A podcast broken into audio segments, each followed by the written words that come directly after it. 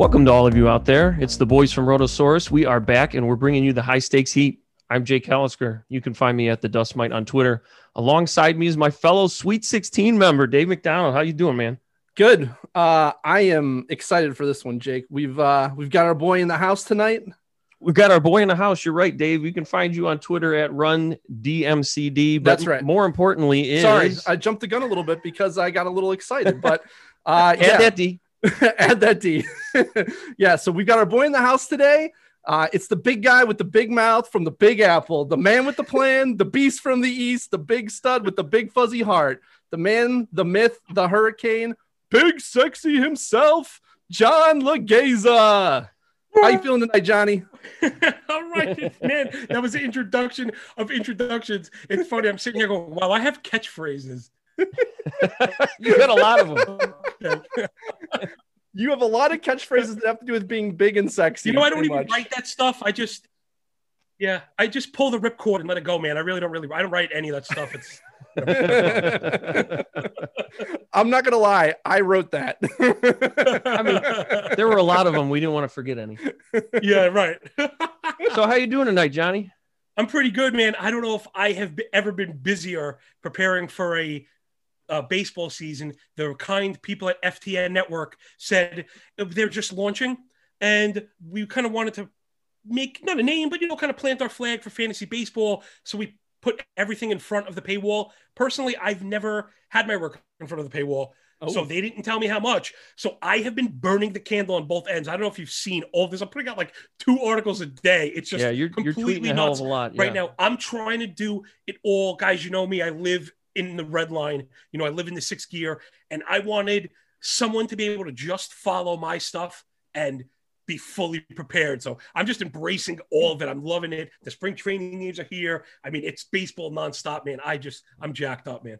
yeah, check out John's work. He said it's it's in front of the paywall now. It's constant. It's amazing, and and he does it differently than anybody else. So you need to get there and look at. And that's uh, at MLB Moving Averages. Thank you on the Twitter machine. Yeah, today we will hit on some major news. We'll hit on a lot of John's uh, fantasy back background and process, and maybe a no filter segment. Uh, you know, we, we might have a couple guys that might want to say a few things today.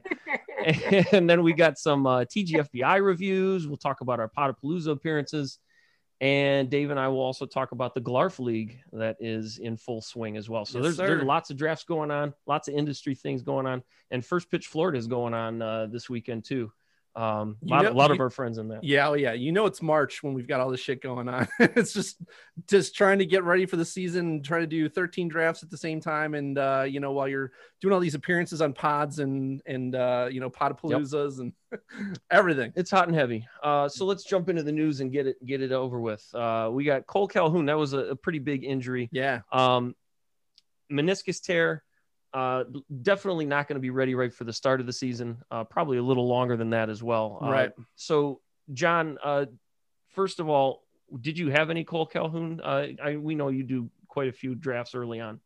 Yeah, I do draft quite a bit. I am a volume player, but I'm very strict with my parameters, particularly as I get older. I'm into batting average more. Uh-huh. So guys like Calhoun with these flawed hit tools, they don't even make it into consideration. I like to think of my fantasy portfolio, though it is a volume thing, it's not like random.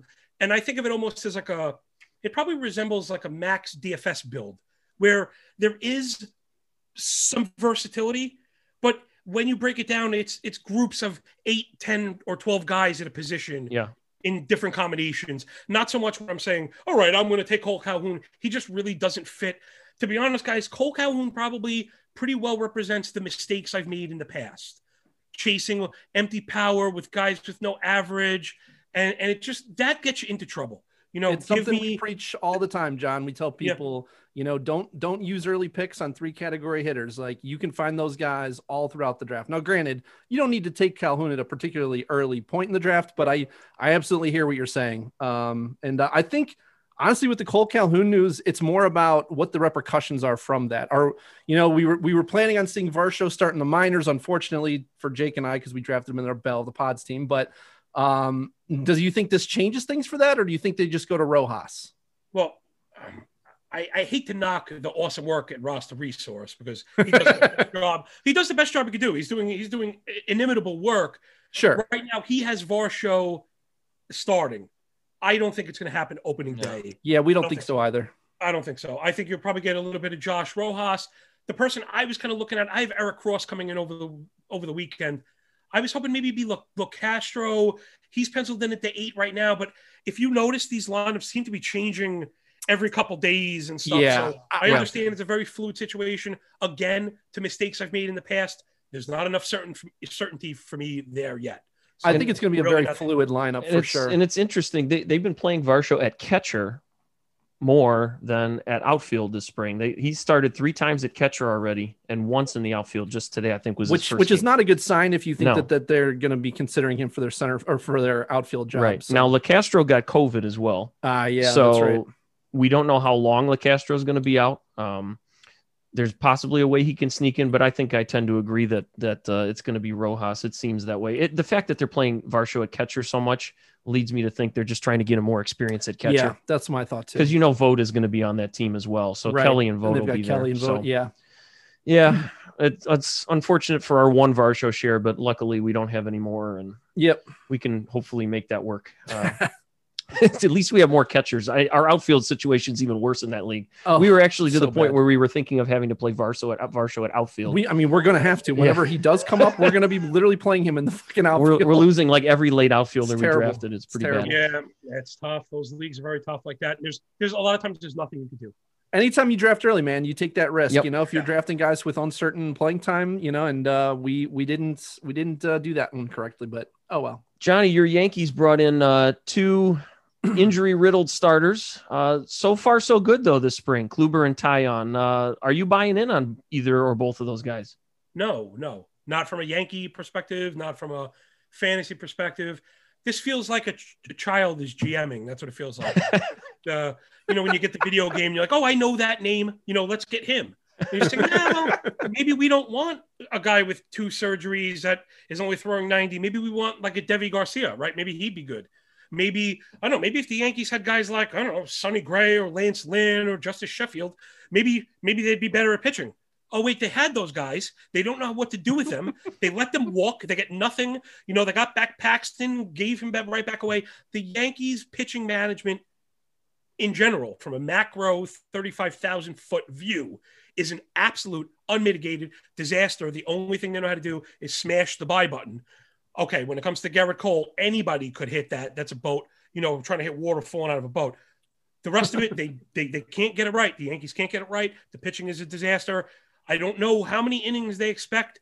I was actually hoping for kind of a we were talking about social media before. I was hoping for like some traction. Jomboy, who's like the go-to Yankee account, you know, yep.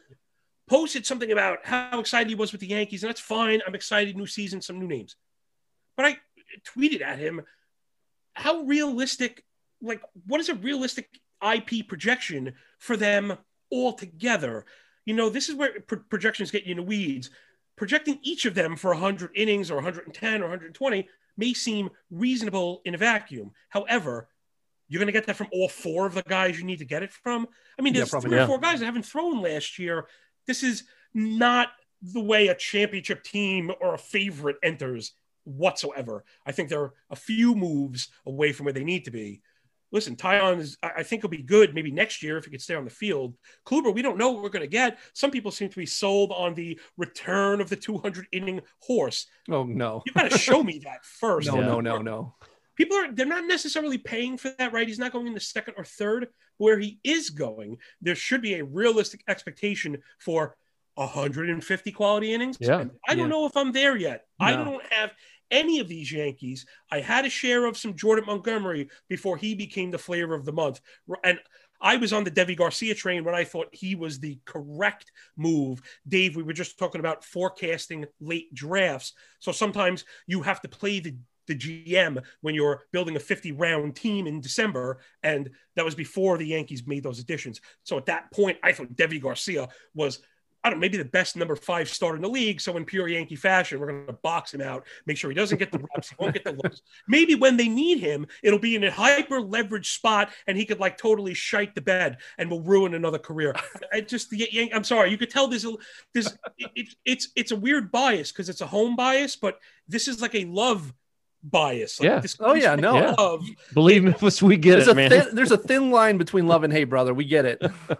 And I we love have plenty of me wrong, I love criticisms of our win. own team. Yeah. Yeah, I love when the Yankees win. Although I I didn't love watching the mid 2000 team win that purely bionic man, Randy Johnson, Gary Sheffield, Mark Teixeira. They just trying to build buy the most expensive guy. That team was awful. I hated that team.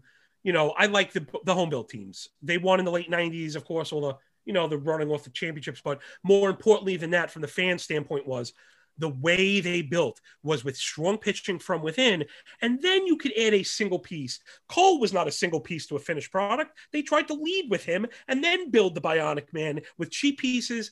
I'm sorry, I ran on the Yankees, but it's a disaster for me. Uh, listen, there's a there's a non-zero chance that three of the guys in the starting rotation for opening day are not pitching after the All Star break. That's just what it is. hmm Yeah, It's, it's I mean, amazing it's- to me that that a team that's dealt with so many injuries would would take continuous chances on more injuries. I mean, when, when that rotation was as depleted as it was. And and simultaneously sitting on talent. Yeah. Guys You got like Clarke Schmidt. You got Yeah. yeah.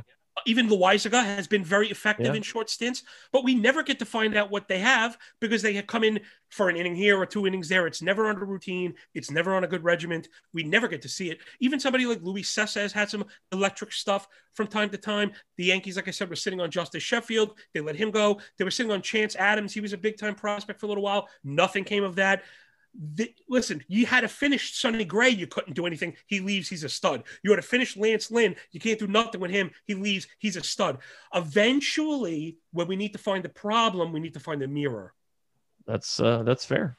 Yeah, and I mean, I think I think Deivi Garcia is going to get plenty of run, man. I mean, there's like you said, Yeah. there's no chance in hell these guys all there will stay be healthy. room for him for sure. Um, and I who will- knows who knows what Germán's gonna do not having pitched for a year too. Yeah, that's true. I, and I will say that while I was like you, I was I was all out on these guys. I have come back in a bit on Taillon for where he goes. Um, I was encouraged by the fact that he threw 40 pitches today too. Uh, I thought that was thought that was kind of aggressive. It shows that I think the Yankees are going to push him. Um, Filthy the other day.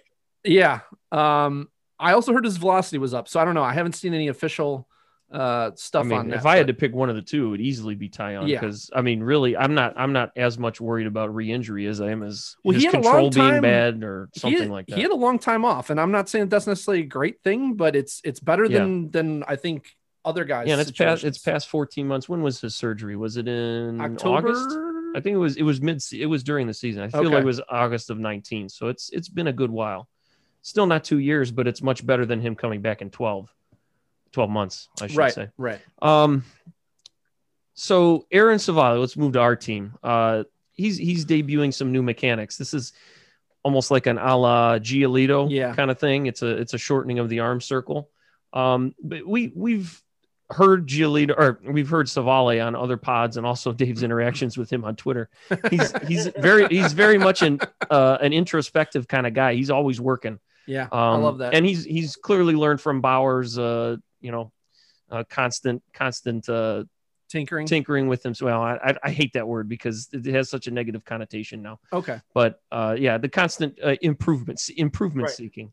Um, looking good with these new mechanics. Yeah. Uh, now, control was not, not a horrible issue for him. It was, no, it was more I was- hitability. So I'm not sure what the reasoning So is. that's that's why it was kind of shocking to me that he did this because we saw it with Giolito, we saw it with Robbie Ray last year, and that didn't go very well.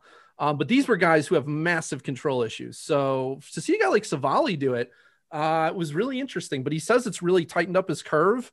Um, and you know, we hear all the time this time of year that guys are improving their pitches or they're going to throw this more or that more. So who knows? But I really like the base of talent that Civale's working from. And uh, I mean, personally, I'm buying. what about you, John? What do you think? I like anything that comes out of Cleveland that has to do with pitching. To be honest, listen. I mean, betting on Cleveland starting pitching almost feels like being long the stock market. You just kind of wake up, and every few months you're ahead. Yeah. You know, and if Mhm. you were on that train, you just always seem to be ahead of the curve when you just kind of have a fundamental belief in what they're doing.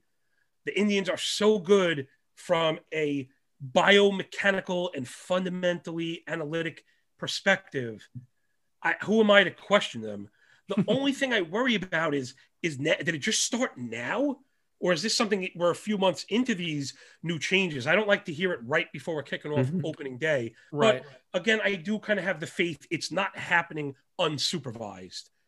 Right. So, I, I, not to get right into the front office, because I guess that's a cop out to say, oh, it's Cleveland, so I believe them. But they have built a track record with me, and until they kind of screw that up, I'm going to keep letting them, man, be the tip of the spear and try and find these new edges. It seems to be working, right? They're able to get rid of high end pitching and just next man up, and you know, he's Yep. really good. Next man up, oh, he's really good too. So I like I said, I think that's it. I don't like to hear about adjustments so close to the kickoff here, but at the same time, I I have faith in him and in the organization. He's not it's not willy nilly, I should say. Yeah, it's Yeah. it's very likely that's not this is not something they just rolled out of bed when they first got to Arizona and, and decided to do it. So I would um, imagine he's been working on it most of the offseason. I, I hate, you know, saying I trust, Speculate, but yeah. yeah. Um, you know, there there is a lot of track record here. And, and when the Indians pitchers make adjustments, they're usually good adjustments. And I, I don't think that's an accident. Um, now he's going lately, he, he's he's rising a bit. He's up to 180 or so, 181. Oh no, I'm sorry, 184 in uh draft champions from the last two weeks. Are we buying on him in the beginning of the 13th round as your SP four or five? Yeah, I mean, I am, but I, I think you're probably gonna have to take him around earlier than that too. His I- min is 140. he's the right kind, you know, when he came off, what did he throw three like shutout innings with like three Ks or something? I don't know. He, he, anytime guys have a good spring training outing, it ups their ADP, whether Yeah. it should or not. I mean, you know, especially in this circumstance. And what are we looking for this year? We're looking for innings, right? Yeah, I this mean, this is the kind of guy that you can trust This to is give this some innings. this is uh this is one of the workhorses that you can get uh as many innings out of pretty much other than like the top five guys. He's probably going to be in that next tier of guys who's going to throw pretty much right up there with the most innings. Ah, Cody Bellinger. Uh, supposedly his shoulder is progressing well. Is is that giving us confidence to draft a guy that is going in the late first, early second? John, are you interested in Cody Bellinger with this shoulder so supposedly getting better, but not quite there? This one's really tough. I hate to put any weight on spring training, but I think this is one of those cases. I have the infinite, you know, confidence in the skill set and talent. So if he just shows me that the physical tool is there, he- let him just go out there and crank one. He doesn't have to go over the wall just to show that the torque is there. You know, full extension with the bat. I even I wouldn't mind seeing him kind of get some full extension, like I'm saying on on a ball. If he looks like he's strong, it was a dislocated shoulder. This isn't like a, you know, this wasn't some huge structural thing or something I'm really worried about. I don't know, man. It's hard to totally disregard 40 home run, 15 steal upside in one of the better contexts. To your point, I have not been able to get there, but someone has because he's not really falling very far. No. Yeah. So even when I have like an early first round, he hasn't fallen to me at a, at a wheel or even the back end of the 2 Mhm. So even if we are a little bit concerned, guys, I think that just means we're going to have no shares because there's Yeah. people that are not. Once he hits that spring training dinger, I would not be opposed to taking him. You know, if I had the 12, let's say, or the 13, where maybe my favorite bats with the steals are gone, and I might take like a Giolito. I think Bellinger might pair with a guy like that pretty well. I wouldn't mind that start. You know, Bellinger has the big upside. if you're if you're into that position early, Dave and I are are kind of uh, avoiding the first baseman and the outfield. To be fair, he doesn't. Yeah, he does have outfield also, but right, but and he'll give you some speed if you play him at first. But yeah, we we generally unless it's a in like like a Soto that fell a little bit, we're not taking outfielders in the I just- first. I feel like you know the upside to taking him. I mean, yeah, he's he's a great hitter, you know, but he he's not a guy who's going to give you an elite average. He'll he'll give you a little bit of speed. Um, power is something I can get anytime in the draft. I, I just don't need it. And on top of that, and then you got the downside of if his shoulder's not right, he's going to struggle all year. Uh, I just I see zero reason to even consider him in the first two Yeah, rounds. dislocated shoulders. It, it it sounds like it's not that big a deal, but a lot of times, I mean, even if it's not reported, there's you know there's there's cartilage I or ligament damage This involved started. with This that. that this kind of thing. originally happened like what a year ago, and we're still talking about it. I'd Yeah. say that means it's it's not. No, it ha- it happened during the playoff celebration. wasn't he like celebrating and it happened. Yeah, Yeah. he, he continued playing and he actually hit a home run. So it wasn't like a debilitating injury. It was sounded more to me like getting him from 90 to 100%. So I, I'm not in yet, but I have not, I haven't shut the door on him. I have to see it first. I would Yeah. not put any serious money on Bellinger right now, if that's a question. No, not yet. That's- I but we have three fair. weeks where he could prove. I guess I should have said that there is a situation where he proves that draft value to me, but it's very slot dependent. I'm not reaching for him at all. Almost, I think I'm in line with you guys. My plan A and plan B do not involve him. hmm What about uh, Xander Bogaerts' shoulder injury? Are we concerned with that? When he's taking swings, he's he's progressed to throwing now. He is in a throwing program. He's not. I don't think he's played in any games yet, though. Yeah, I mean, for me, uh, this is this sucks because this is a guy that we were on big time. We've we've drafted him in a couple places. Um, I cannot Yeah. take him right I'm now. I'm heavily invested It's, already, uh, which, and I haven't done as many drafts as as many of these folks, and I'm I got at least three or four shares so far. That's not good for me. it's a dangerous situation, and and I mean, if if the shoulder isn't right, we can see kind of like what happened with Eugenio Suarez last year um, with his shoulder. Um, it'll it'll sap that power, and I don't know how keen to to running as much as he's gonna he's gonna be if uh, if the shoulder isn't right. I mean, this is a guy who's their starting shortstop, so um, yeah, it's a bummer, but I I have to be off of him for now uh, until at least for now. Like I said, until later in the draft season, uh, two three weeks from now, we'll have to see if anything's changed. But I uh, I'm concerned. what about you, John? Well, I don't think you have to take him at the price. Whenever these things happen, the markets initially react and they generally overreact. So again, it's not so much about Bogaerts yes or no, middle second nowadays where people had been taking him. No. If he falls to a four, again, this is not debilitating. We're not hoping for some giant rehab. Sometimes guys, it takes a while to get the engine started, right? It's almost like getting your car going, getting the oil going, everything warm. There's no surgery involved. I, I don't know. This could easily be a nothing burger. I You hope don't so. want to miss out on a huge player Yeah. At that point. It's it's tough. He went 27th in my TGFBI. Um, and his min, I'm sorry, his max pick in DC's the last two weeks is 38, despite the news. So that's middle of the third. That's the latest he went. I mean, that's that's still too early for me for the for the risk right now. That's Right. tough. I took him in the second round of Glarf, man. Yeah. Right. Like right before it happened. Yeah. I, I Oh, God, this is one of those times where I should have waited to make a pick. I should have been that D bag. was it that same night? I think it was the same Yeah. night. Yeah. brutal. Uh, it's yeah. I'm I'm really hopeful that we see him in game soon. Uh, to make me feel better about my. I don't know if that's going to make me feel good enough to take him still. I No. uh, Playing? he just was just playing isn't going to be enough though. I need to he's the cranking see like also.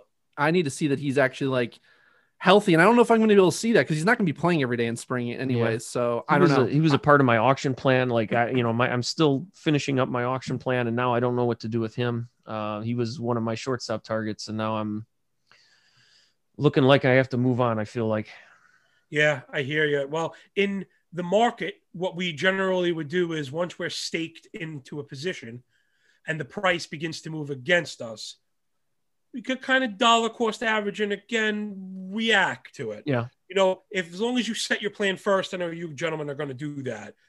Tell yourself, hey, listen, if we get to that 38 and we're starting to make a new max and he's played in a game or two, you know, we got to be very careful overreacting to this stuff because two weeks from now, you might be looking back going, I can't believe I passed on him in the fourth.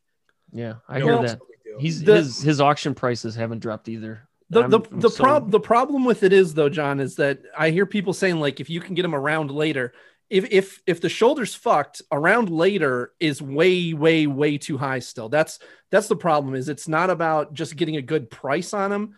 It's if he's not healthy, it's it's a horrible pick even within three four five rounds of that so that's my issue is that i can't just take a round or two uh, of a you know discount and then call it like a good deal um i i just i'd rather take someone else who's a little a little lesser of a player uh, who's healthy and that's that's always been my frame of mind, and it's it's always helped me uh, in in the high stakes uh, realm. Well, I, I could be sold with some production. Again, I think I don't need to, you know, doesn't have to hit 450 in spring training. I'd like to see him go into the hole once and maybe make a nice stop and throw, right? And then maybe hit the ball hard a couple times. To me, then I think that's fine. Um, really? Okay. If they're giving me, if he's doing the things that I want to see, again, I'm not talking about a routine grounder. If the guy is showing you that he could dive on his shoulder or he's showing you that he could really crank a line drive, you should be good to, you know, you should be good to go. You could probably look back on every spring training. There's going to be multitudes of sore shoulder, a little ding. This guy's a day out. I just don't like. It's the first week still. I, I'm not in actionable mode just yet. Well, we got some time before the big money draft, so hopefully. Yeah, that's the point, though. That's the point. They and that's that's why they should be scheduled then. I think. Uh, keeping on the injury train, uh, Brandon Woodruff. Uh, we we all know about the back injury that came came to light a few days ago. Uh, he is scheduled to pitch Monday. Um, what are we looking to see from him? And Dave, are you? I mean, I'll start with you, Dave, since you've been vocal about being interested in him. What are you looking to see out of Woodruff? I honestly, right now, I don't know what to do with him. Um, had a chance to take him in the second round of, I think was it the was it the tag team draft? No, uh, maybe it was TGFBI. I I think yeah, I think it was TGFBI. I had the chance to take him in the second. I decided to pass. Um, because I know Jake, you've talked a little bit about his injury history. Yeah, and uh, uh, going into 18, no, 19. I mean, I, I was on Woodruff before he was a thing, and then he just kind of kept getting hurt and never got a shot. So I kind of bailed, and I wasn't back in in 19 when people were starting to get on him, and I missed out on the good from 19. But then he ended that uh, year injured as well. So he, he's a guy that gets nicked up a lot, and a back injury. We we know how back injuries can be recurred, yeah, or can recur. Um, what about you, John? Are you into Woodruff? I, I was big time. Then they tried to get me off from saying they're only going to let him go 100 innings over last year. Mm-hmm. And I kind of sidestepped that yellow light. and continued to step on the gas. Now, man, I got to, you got to at least pump the brakes a little bit. This is a heavy amount, heavy draft capital, you know, and we're talking about Bogaerts at three. Now this is the middle of two. Yeah. Same thing with Bellinger. I mean, generally, I'm looking at these ventures as a pyramid, and the top of that pyramid, with the most capital spent, I want the least amount of risk. I, I, if he's pumping 94 or 95 or whatever, and he looks great, I guess I could be sold. Luckily, to your point before, there is some time. Hopefully, we'll get to see him two times or three times.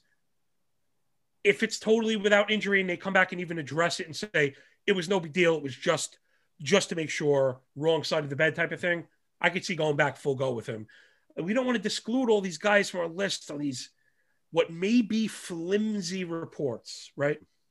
Yeah, uh, I I hear that. I mean, especially coming off of last year when nobody knew what the hell was going on. Uh, we don't we don't. I mean, these guys, these reporters still don't have full access to everybody either. So, and the hmm. teams, the teams aren't forthcoming with everything right now either. So, uh, there's merit to that, I think. Um, I'm still not a well, Woodruff guy right now, but does this does this kind of put him into Clayton Kershaw territory though? You know, where you know I think people kind of don't. I mean, granted, Kershaw also doesn't get the strikeouts that some of the top guys go. That's why he kind of falls to the late second, early third. But um, I mean, he's a guy who's always had back injury issues, uh, who will miss, uh, you know, a bunch of starts during the year due to that. And I and I'm that's my kind of my concern is that if Woodruff is kind of going down that path where he's missing starts on and off now. And a lot of times that happens in the middle of a week, like right before a start. So you end up getting a zero out of that spot. That's the problem with these persistent injuries that that bothers me because it's if you know ahead of time that you can bench him before the week starts, it's not as bad. But if you have no recourse because it happens on a Tuesday or a Monday, like it always seems to happen, you're you're getting a zero for that week unless you're playing in daily transaction leagues. So um, back injuries, is, as I know, don't go away. So I don't know. For me, it's it's very difficult to convince myself to take him in that second round now. Moving on to our last injury, uh, Jarred Kelenic uh, supposedly w- is now out with a knee injury, but it was labeled as a grade two adductor strain. Now, I was looking into this on Twitter. Apparently, the adductor muscle is a groin muscle. It is not a knee issue.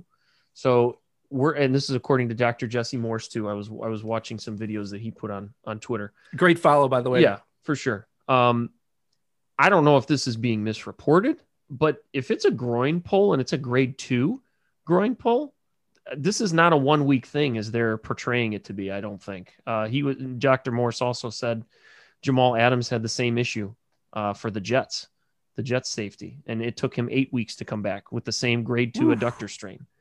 Uh, I mean, this might be the what the Mariners were waiting for. I mean, they can keep Kelenic in the minors for a while. I mean, I was gonna say, I Um, was gonna say they're looking for any reason not to bring him Uh, up, which anyways. is which is why I'm surprised it hasn't been reported as anything more serious. They're even saying, "Oh, he'll be back in a week. He'll be back in a week."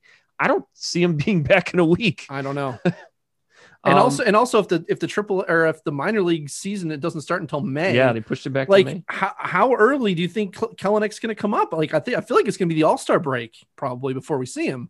Um, it just feels really unrealistic for people to be drafting him, uh, especially at his cost. yeah, I mean, to stash him for he's going even higher in the TGFBI leagues than he was going in NFBC. Ugh. NFBC he was around pick 200. TGFBI he's around 165, 170.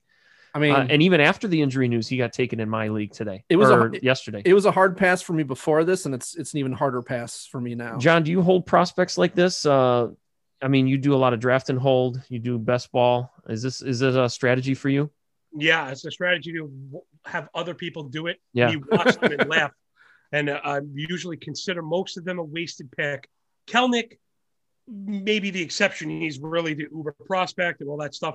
Plus, you did get confirmation from the front office he was going to get the rock.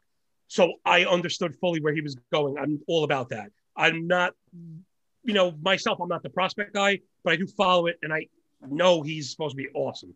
So Right. I did understand it. Now, abandon ship, forget all of that, just get away from it altogether because you have vagueness in the reporting. Like you said, you have a front office that didn't really want him up, but kind of current events and a big old foot in the mouth kind of, you know, Yeah. derailed that plan. Yeah. So they had no choice but to try and save some face and stick him forward. And now, no, now they're going to have to be careful with him for the real reasons of not sacrificing the crown jewel while your team is not really ready.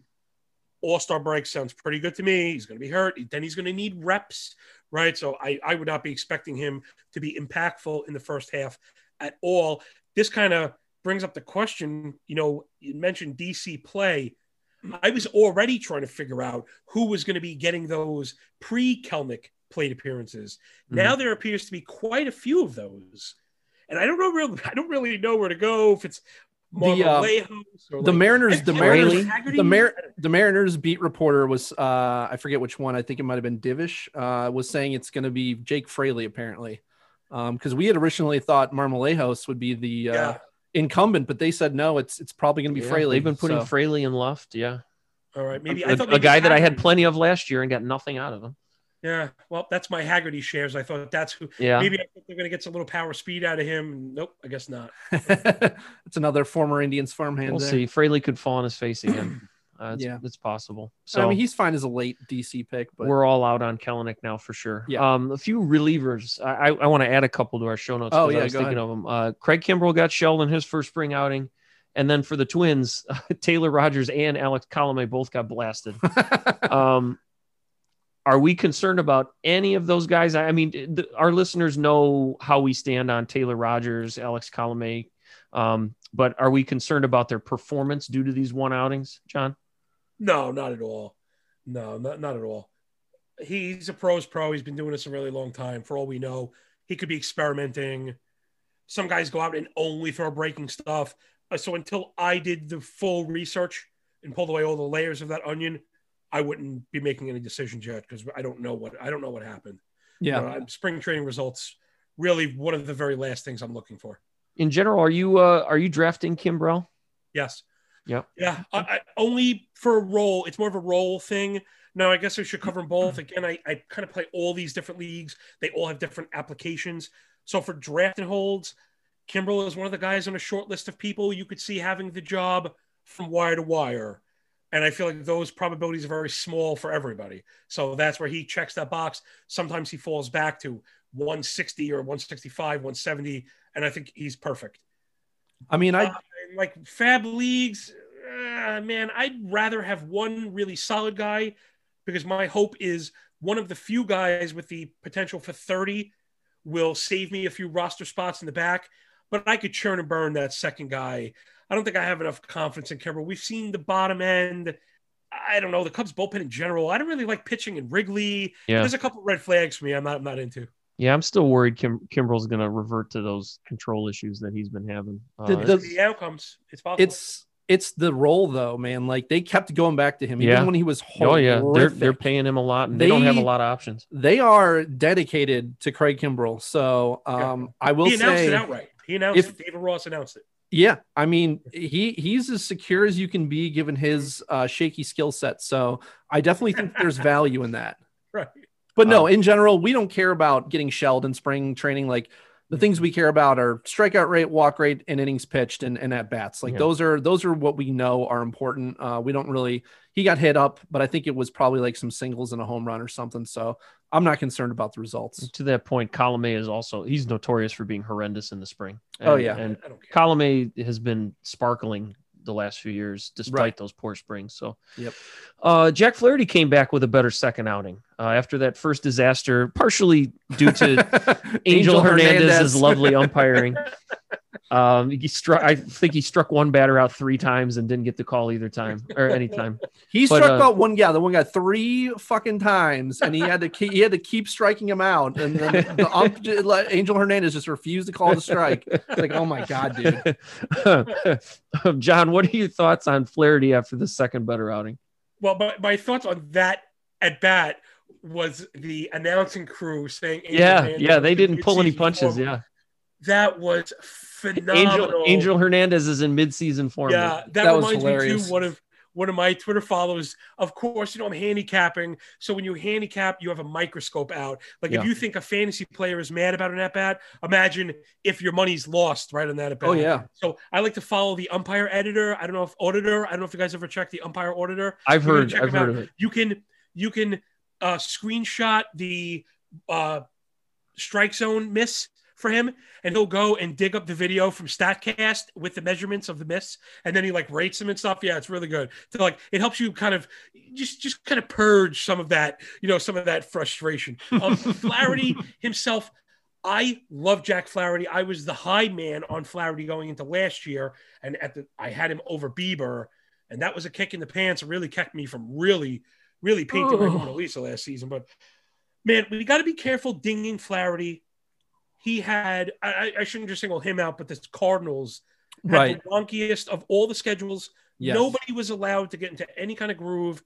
This guy to me is an ace. What I'm really disappointed in is that the market seems to agree with me. I was hoping he would fall, and that hasn't really been the case. Maybe it's also with out of DH.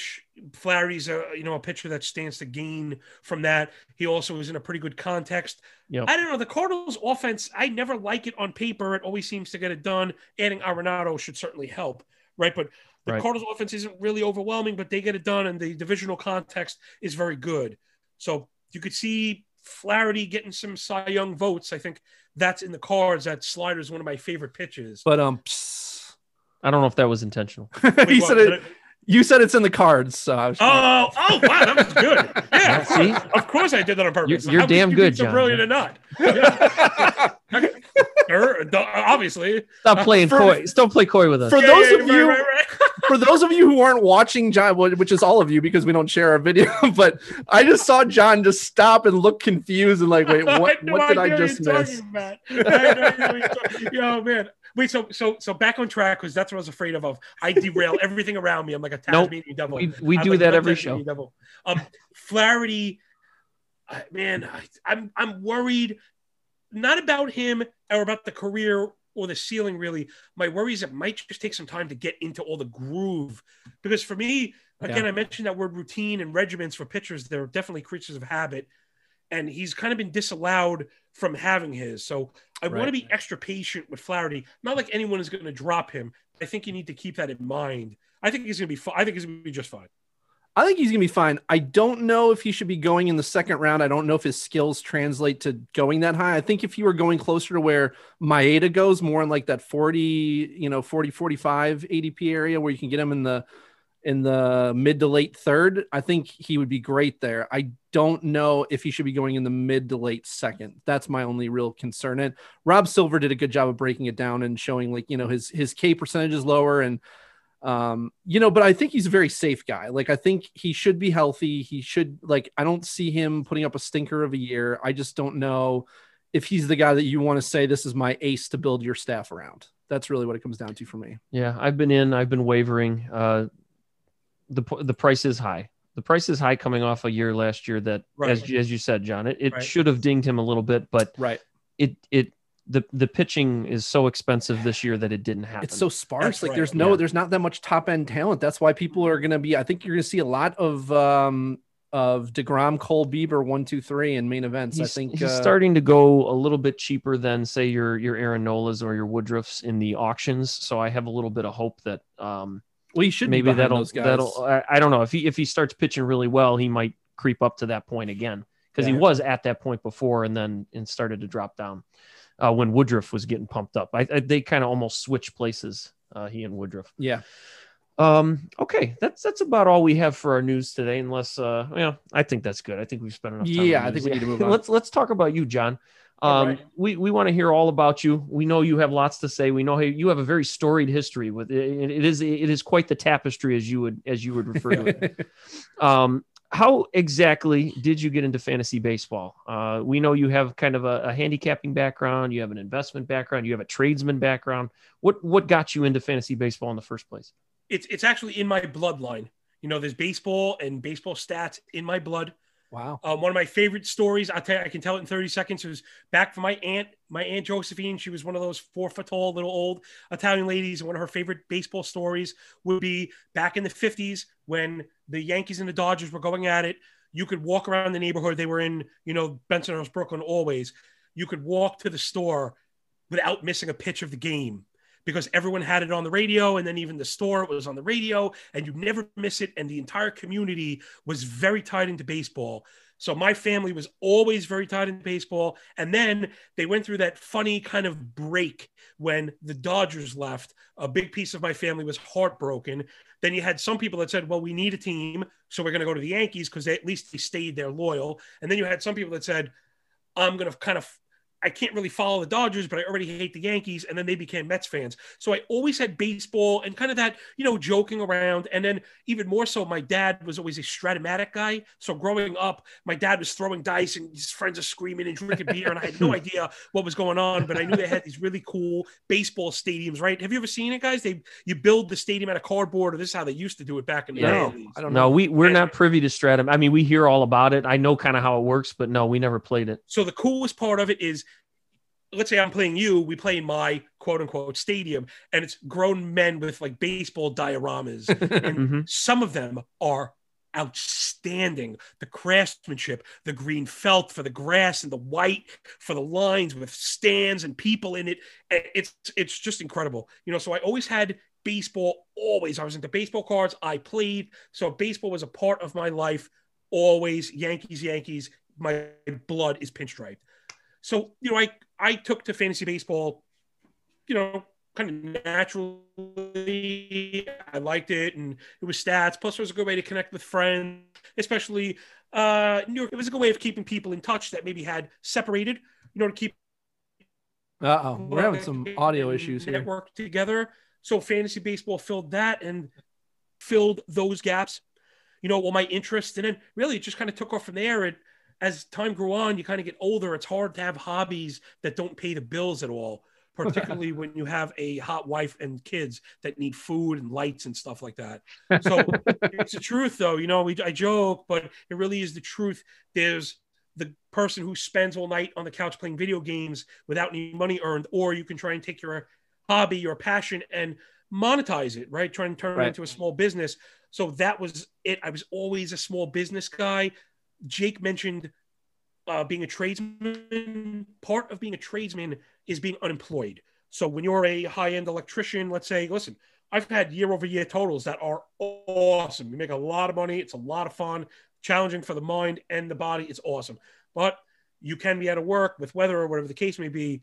I'm not the type to sit around my feet up. I like to build and build and build, create income streams.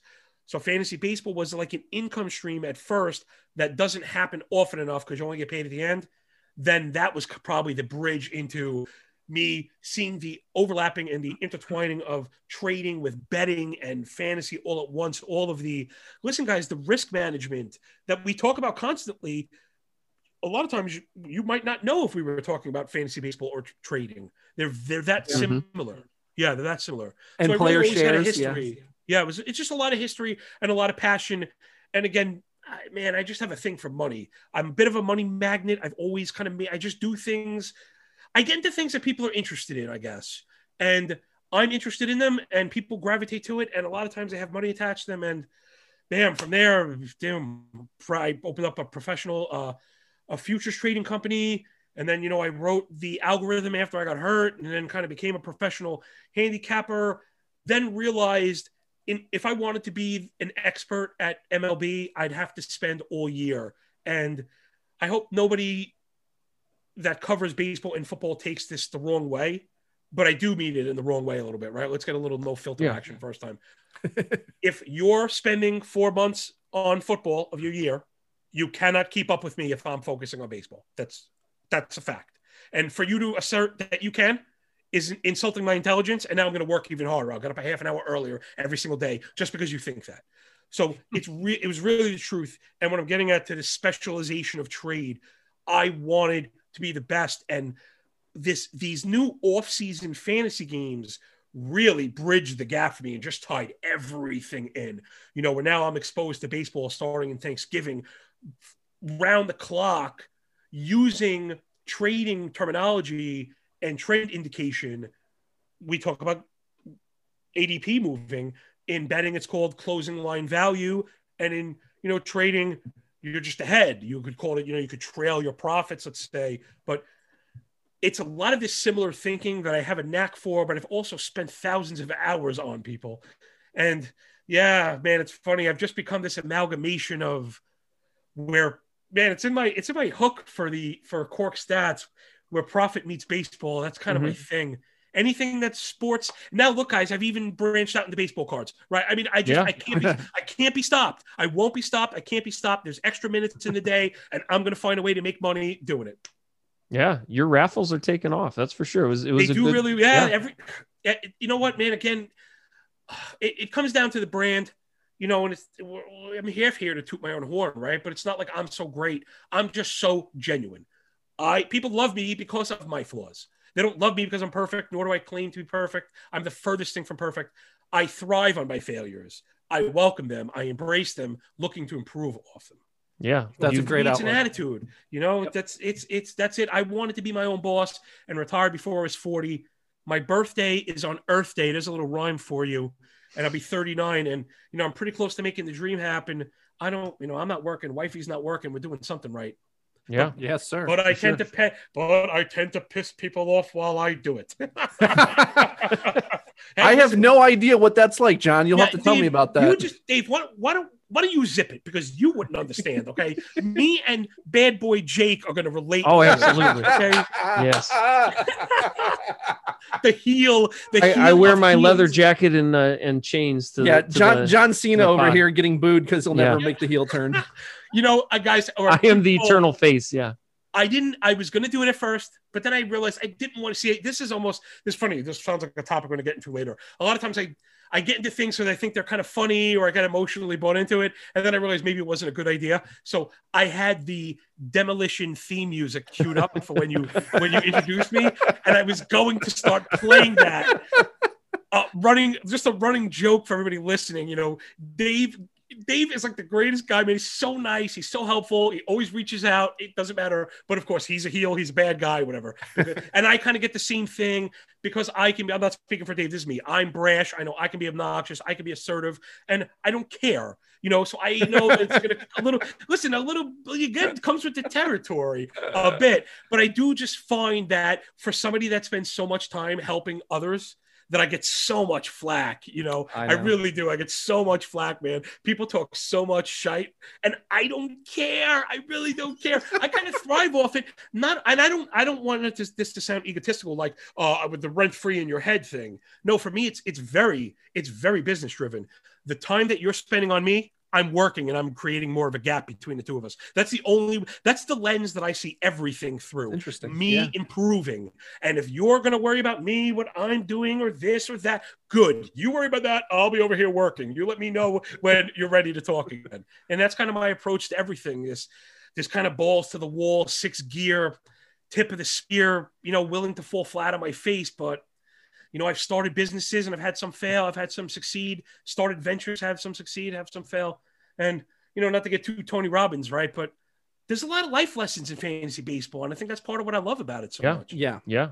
and honestly that's that's where a lot of this comes from for us because i always tell people you know it's it's not like i came into this like phil or toby where i just uh you know came in and won all this big money the, the first like i didn't have some system that i used to to just game everybody like uh, we've made our fair share of failures you know i've been playing for a long time guys like this is something that i have been doing you know, since I was like 12 and I'm 37 now. So like 25 years of playing fantasy baseball. Now, not all that is relevant anymore. Totally different game back then, you know, than it is now. But um, I've learned all these lessons before. And so like when I'm trying to help people, and that's and when Jake and I came into this, that was our number one goal. We want to help people become better fantasy baseball players. And This That is not going to make us millionaires. all yeah. Uh, well, hopefully, maybe we can work with John on something and come to some kind of collaboration here where we can make some money out of this. Because honestly, John, w- our issue is we're not great at uh, outside of winning leagues. We're not that great at making uh, monetizing uh, what we do yet. We're hoping to uh, to figure that out. But um, our goal when we started this podcast was to make people better players, and it's telling people the things that they don't necessarily want to hear. And I know that I get a lot of flack for that but I stand by the fact that I know that this is going to help people become better players. If you if if you pay attention and if you learn from your failures, like you said, you know, it's not about how many times you fall up, fall down. It's how many times you get back up. So failing is fine. It's about learning from those failures. And guys, I've been learning from these failures for a long time. And that's why when I tell people things, it's coming from a place of of love, but I don't want to just glad hand you and tell you everything you do is great because that's not helping you. Right. That's not making you a better player. And I, I know that the the way uh, the problem, John, is I think you and I don't necessarily translate that well sometimes when it's over 280 characters. Um, Yeah. We need a little bit more to express ourselves. So, you know, when I say things, and I, and I have this issue too with texting sometimes, I'll text something. Uh, my friend Marcus got upset about something the other day, and I was like, I, I didn't mean it that way, man, you know, and uh, you know, Jake and Tony know me since high school, so they they know better. But you know, we we still have communication issues when you're not communicating face to face. Um, you're taking something away, and you're not Yeah. completely getting the whole picture. You're not getting tone, inflection, and all that, and uh, all that is important to take into account because you and I, John, we're trying to help people, and uh, and if people choose to vilify us, eh, you know, I I don't know what we can really do about that, but. Um, I know you got a big heart, man, and uh, I, I feel you on that. Unlike you, Yeah. though, I actually do care. So no, I don't. I-. I know, I know. I need to get to the point like you where I can just stop caring about things. Uh, no, it's funny. Don't get me wrong. Like. I, I don't want to make it like the friendships I've made are not real or any of that was fake. I, I'm a genuine person. I listen. I have so much love, and I I'm really engaging. Right. I, I like to get into people's interests, Yeah. and I feel like that's how you build these connections. Right. We started with fantasy baseball, and then we kind of learn other stuff, and that's how you bridge. But you know, that's kind of part of me. Yeah, I'm just gonna listen. I got to be me. I'm gonna be uh, yeah, unapologetic, especially when people try to assign intentions on.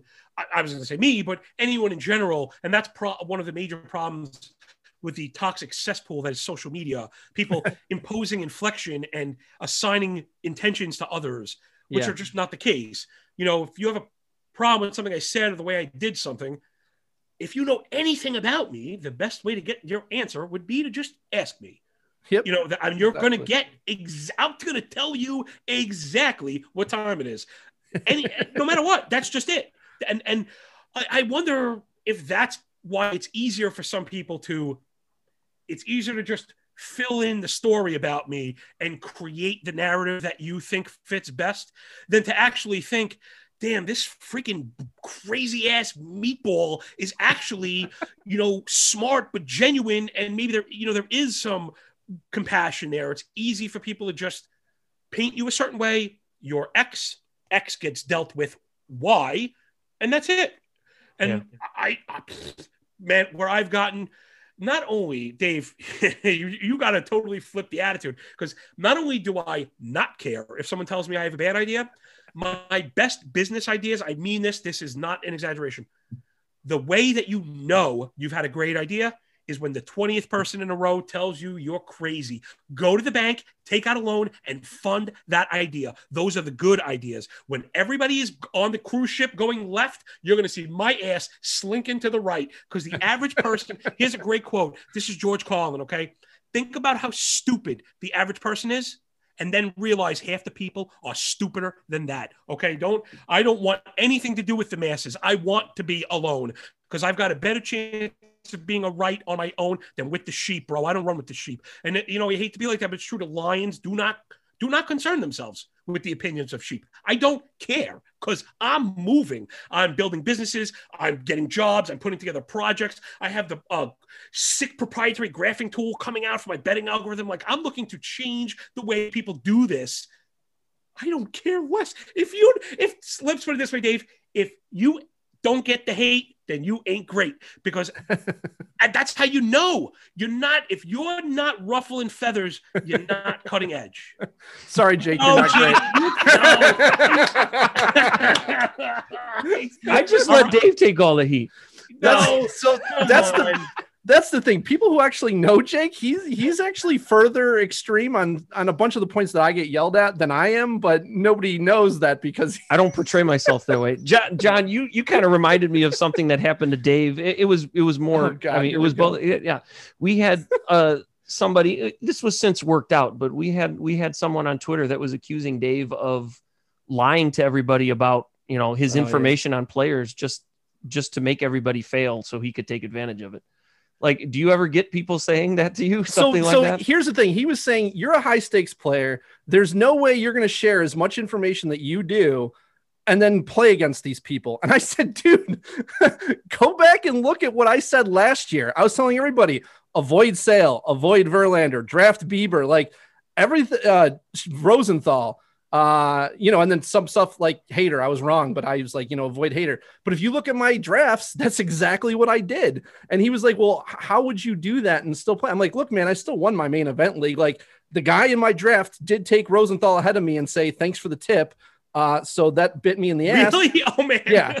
Yeah. so I mean, bad. look, hey, I made the decision a while ago that I was going to be an analyst, and you can't be an analyst without sharing things, right? Like yeah. I don't have the ability to be behind a paywall right now. Maybe someday, hopefully that'll happen, but I'm sharing things that legitimately I'm acting on. So you absolutely can use this against me if that is going to move the needle for you. Um, I just feel like if you're good enough, you can you can be flexible yeah. and, and, adapt. So that's that's you know people who think that they can take police act in front of me and that's going to destroy me. It's not. I, I'll find someone else. It's it's not about that for me. I can always adapt in drafts. So, but yeah, we had somebody accusing me of not being genuine, and I feel like you can say a lot of things about me. I, I don't think that's something that you can say about me.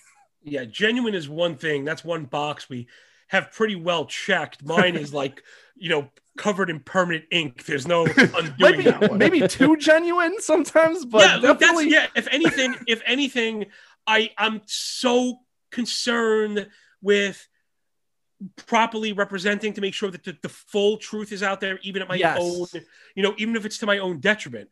But yes. yeah, to no, no, that's that's one thing that I real I have not really faced because I I'm hoping this is what Jake meant when he meant my was talking about my style. I really show a lot of the work. So it's almost like a math problem whether or not you agree with my answer, it's like don't even talk to me. The work is right there. You know, the page right. of mm-hmm. the way that I got there, I did all the math for you. Yeah. And that math is correct. So whether or not you think it's actionable or not is one thing. That's the thing. I don't really assert predictions. It's more I you know, I use, use the word tapestry. I, I weave together the tapestry and I try and paint the best picture that I can. But as far as genuine, I, I think I think people know the work is it, my work is genuine. I'm working. I'm working at it. Oh, if yeah. I were doing all this work just to throw people off, for the small chance that it might affect the singular draft I was in, probably in the wrong business and should Yeah. be quantum computing somewhere. You know? You're definitely not getting a good inve- a return investment on your time. That's for sure. No. yeah. No. Yeah. No. Absolutely. No kidding. No kidding. Yeah. Um, so speaking of your investments, um, what what ge- in general, what league types do you like to play? Is it is it a lot of best ball, a lot of draft and hold, or do you branch out into other stuff? Yeah, well, right now, uh, since I've taken the leap into kind of doing this stuff professionally, right? I don't even know what you call it. Somebody kind of asked me the other day. I'm like, I, I really don't even know. I don't, I don't know what I am. I'm just a thing. I'm just a guy. I'm in the baseball ethos, trying to make money. I like to get as much money on the table as possible while being responsible with it. And because handicapping takes up a, a ton of time, obviously yeah. the games hit the board, and it's almost seemingly like by the time the last game ends, the next one is only a few hours away. So I equate it to building a sandcastle like right on the shoreline, and it's constantly getting washed away.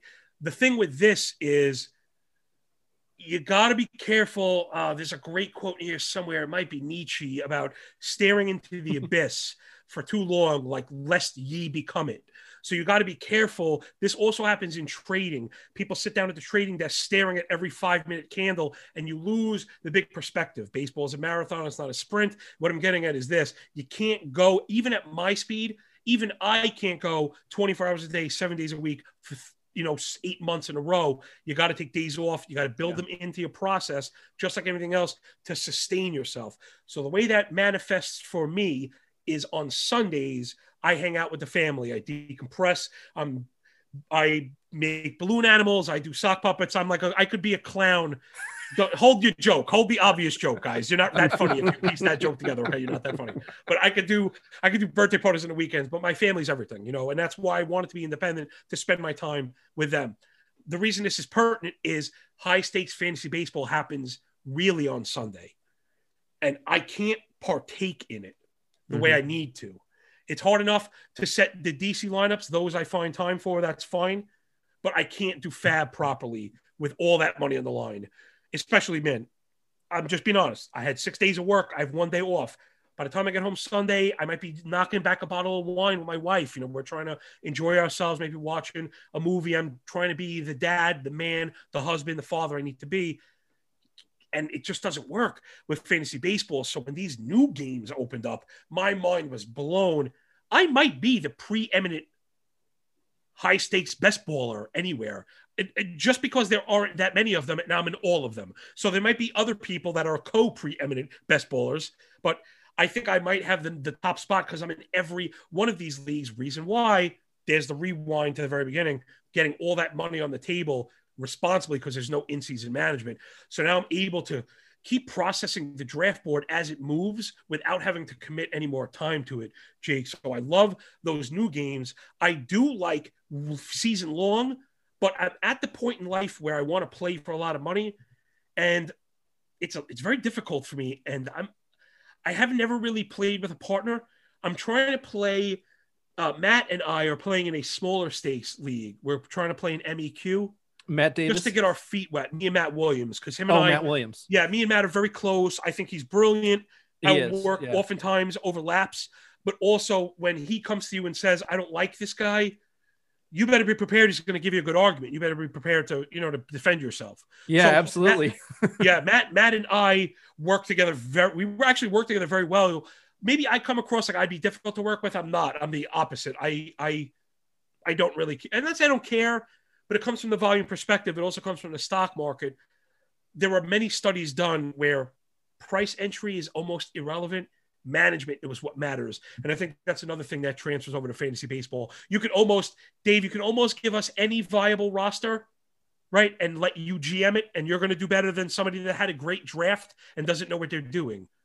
I'd like to think so, yeah. Um, but I know that being with a partner, it, it is very much how you two gel together. And and listening to uh to Matt and Michael Simeone, you can tell that they're both pretty laid back guys. Like, um, while Matt Matt is probably the ideal partner, honestly, because he's super uh knowledgeable and Yeah. like you said, brilliant on all these players. But I think if you come in with okay, here's here's from a strategy perspective because that's that's like the one thing where I don't know if he translates to being like an elite fantasy baseball player because I don't know um, if he if he plays fantasy baseball with that strategy coming in. I, I don't know. I'm not I'm not saying he doesn't. I just I don't know.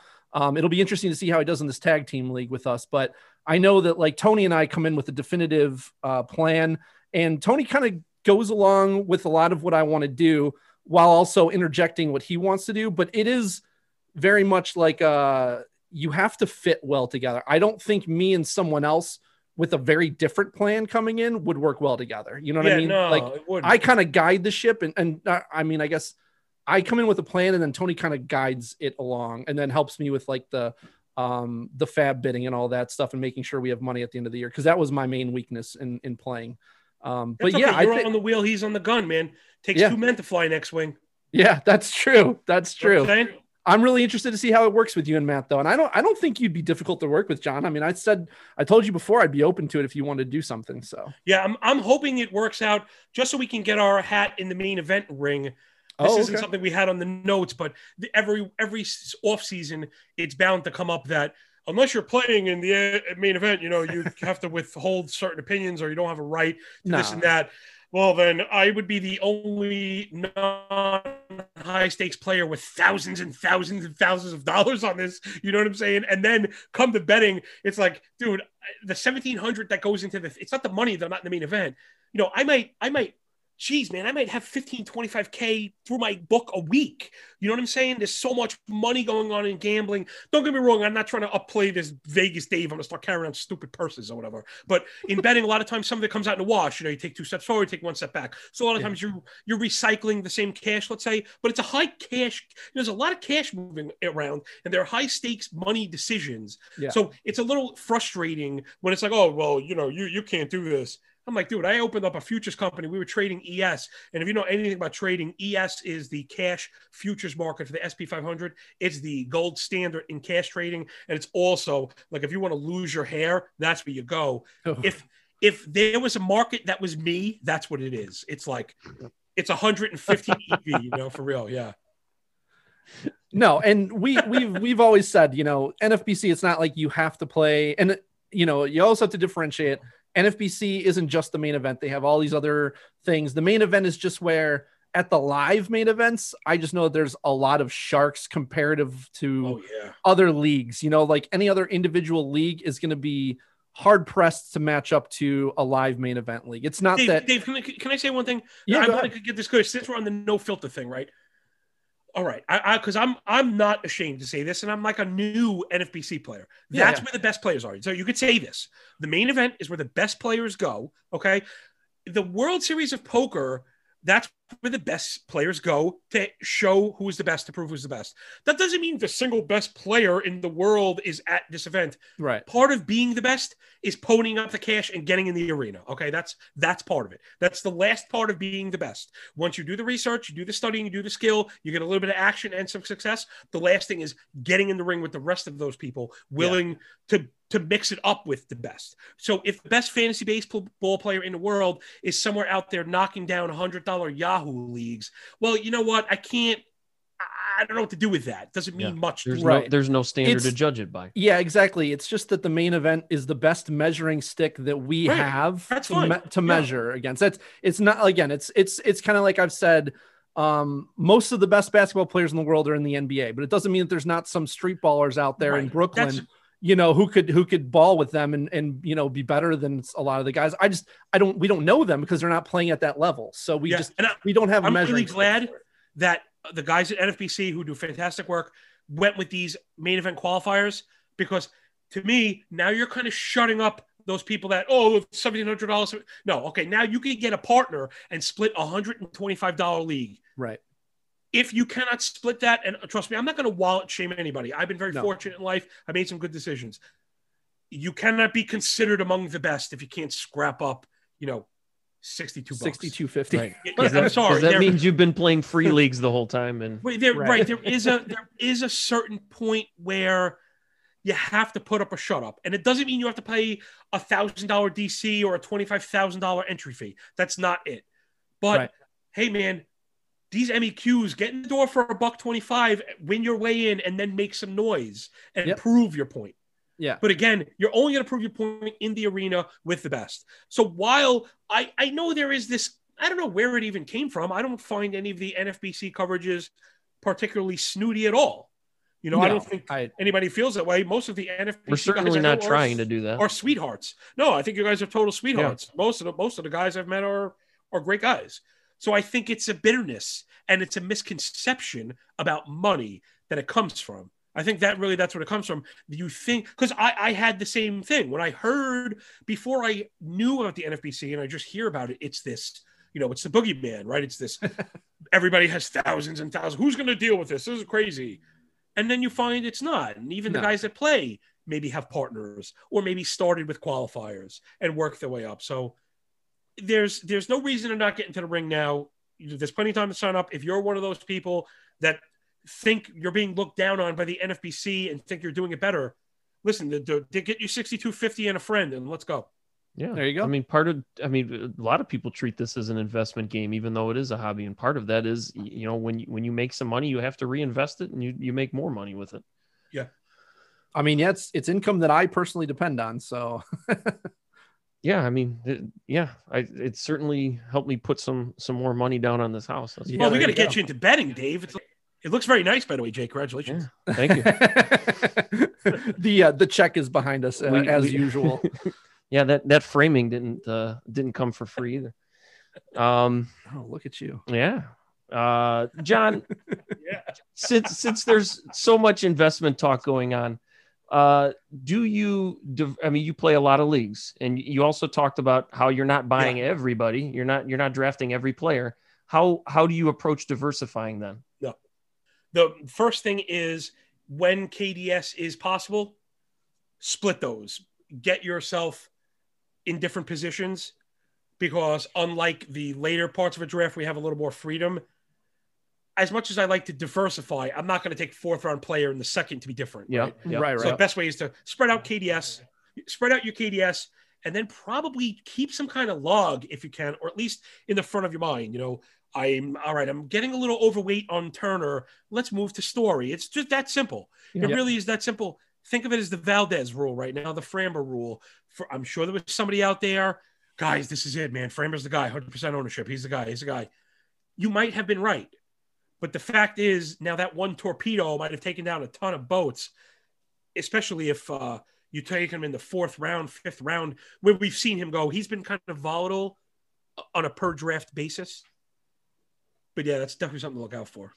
Unfortunately, our friend Michael Simeone uh, took Framber in the fourth round of the Battle of the Pods. I felt bad Yeah. about that when he went down because he, I mean, he jumped him way up because we, didn't- or was it the, yeah, it was the fourth. Yeah, because Plesac was off the board. and yeah a lot we took him early and- so yeah yeah, it was, uh, it was, it was a bad break for him. yeah my tgfbi we- we were fortunate that we were so slow because we we didn't get to the point where framber was, was yeah, he's still go. on our draft board. yeah He's still yeah available. so you're one of the slow ones too yeah Yep.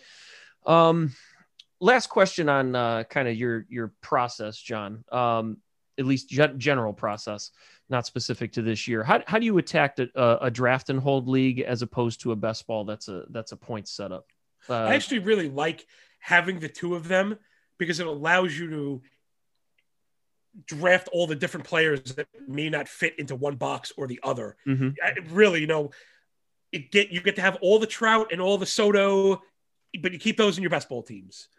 So you get all your exposure without feeling like maybe you sacrifice steals and stuff like that. So that that's what I like the most about it.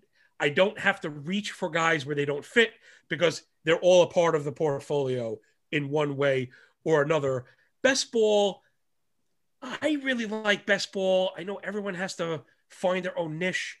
I have done extremely well at these 50 50 offerings, whether it be Fantrax, now NFBC is offering one. I do extremely well at these. I get in as many as I can. I love it. It fits to my style. We're talking about 12 team leagues where the top five double up, the top and the sixth place gets their money back. Mhm. So, in a game where you only need to shoot for the top 50th percentile, it's really more about roster construction, which also, when you are keeping the idea of diversification in the front of your mind, is going to help you succeed because people fall right into that pitfall constantly. You can see it, you just know it. And I, I get it. You love Tatis, you know, you love eh, maybe the first round is different because again, people take what their slot dictates. But even once you get to the second or third, the person that likes Darvish tends to have him a ton, and you got to kind of fight that. Yeah, that's Harper to Bellinger. You have to fight that. You have to because you lose one of those big pieces, and it could Yep. really affect oh yeah. the whole outcome. I mean, Yeah. if you back to what I was saying briefly about pricing, maybe not matter um, about pricing sometimes being arbitrary. I should say is this is the same thing, meaning Jake or Dave. If I were to hand you a draft that was Giolito Bellinger or Bieber Harper, right, where they're kind of the same thing, pitcher and outfielder, you have to be able to make those work. So don't be too wed to any one guy because I don't want any of them to sink all those boats. That's pretty much it. And then draft champions is a little more serious. You know, best ball points is very easy to break things down into a single entity. Draft and hold, you really need a strategy. And to be honest, I don't like to juggle too many of those at once. I find it's like a set picture that Mhm. I'm thinking about or a, a, a Yep. building, you know, or something I'm constructing. I don't really like to be distracted from Right. that because it really, man, 50 rounds is so far down range. You need to be thinking about handcuffs and late steals and save potential and stuff. Draft and hold's a crazy, crazy game. I love it because Yeah. it presses the back of the player pool, which I find helps me make my decisions more informed early. Yep. Yep. Yep. And that's that's why Jake does one early in the in the draft season every Yeah. year around like November to kind of get his uh research started into that. Yeah. Mhm. Yeah. I use that kind of as People my engine to get seriously everything also. going. Yeah. Yeah. And that's why I've added more. I, I used to just do one and, you know, I, I would do okay with it, but I, I never like won a league just doing one. And ever since I've moved to doing multiple, usually I'll, I'll win one of the two, or this year I've added a third. So, I need Um, to start doing some. yeah, I, I think they're very helpful. Uh, they they get me started very early. Um, okay, so specifically to this year, John, um, did you have to tweak anything in your process coming off of a short season? No, I didn't have to tweak anything. I had to tweak everything. it was it was a it was a nightmare but again i i steer into these things so the there's one way to look at it one way to look at it is oh my god everything is different i have to change all this stuff the way i see it is ooh everything's different people Right. that are not as adept to change as i am are going to fail to adapt and Yep. i'm going to take advantage of this you know and that's pretty much been my thinking so I think it's really manifested itself in the reaction under or overreactions to 2020 Yep. and people creating these very self-serving, you know, analyses. I think is the best way to put it. Very self-serving. yeah If you like the guy and he had a good short set, that's all you needed to hear.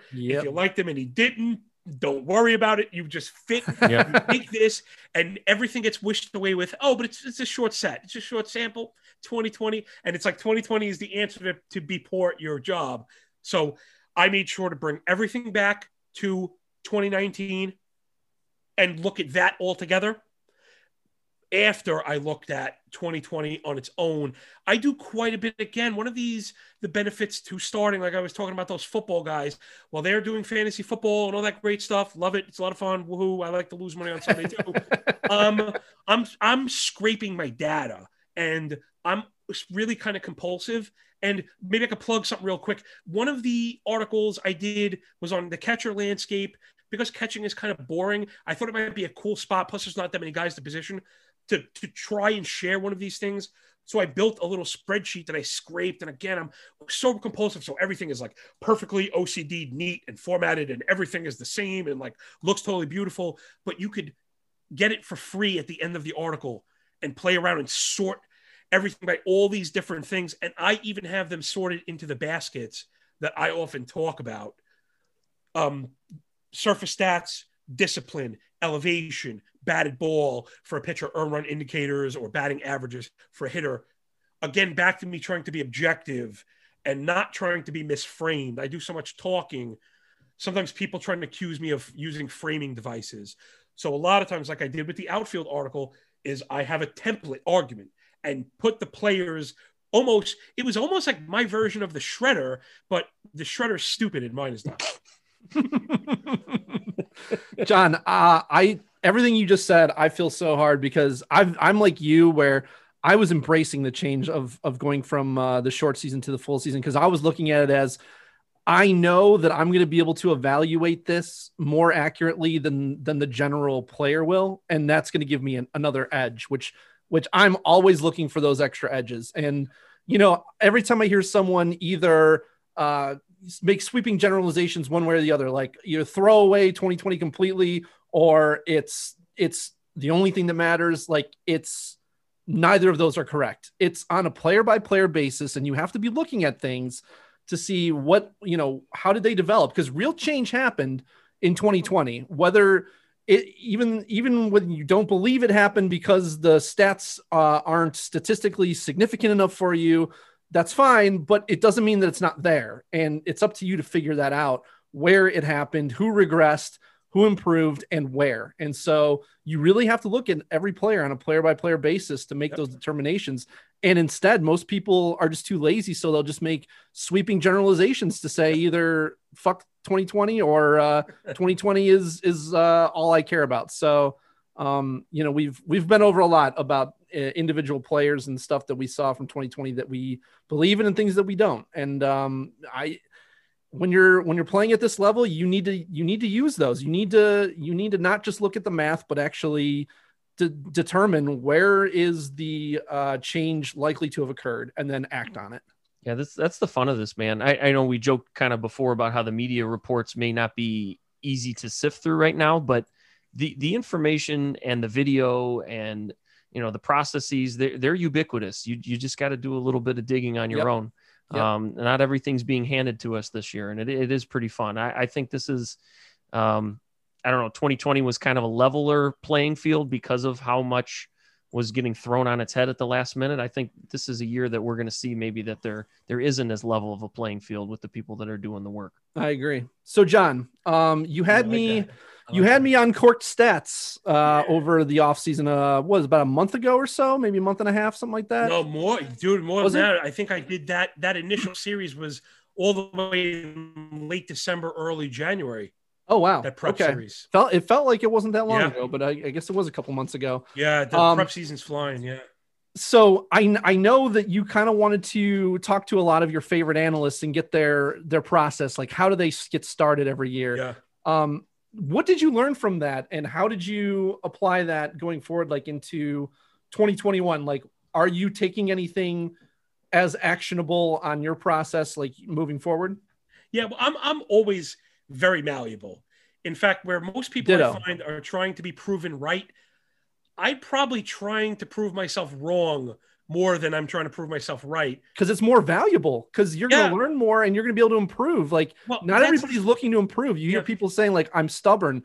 That's not the way to be good at, as you know, making money and playing fantasy baseball and those things in general. You need to be malleable. Yeah, the, the word I like to use for these circumstances is scrutiny.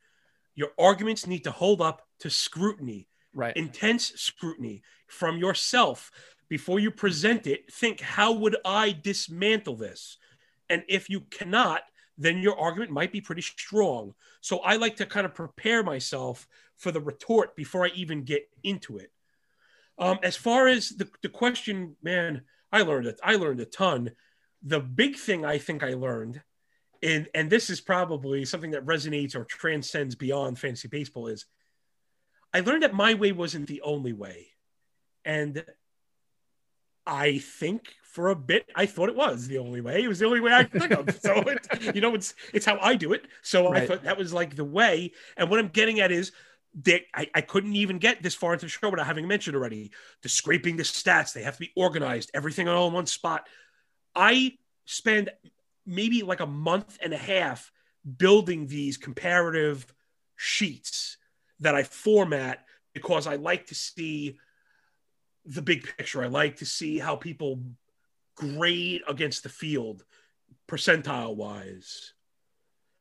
So I really do all this data, data, data, data, data. And it turns out most of the people I spoke to, and it's not a right or wrong, I'm not better or worse, I'm just different kind of follow ideas. Uh, not, again, I hope I didn't sound I'm disparaging. It's not. It's no, no, no. You know, like Alex Fast. Alex Fast was like he's so God, I love Alex. He's so funny. Oh, he's, he's like He's one of the nicest he's guys like, ever. Dude, he's like a normal version of me. He's like me without the drums.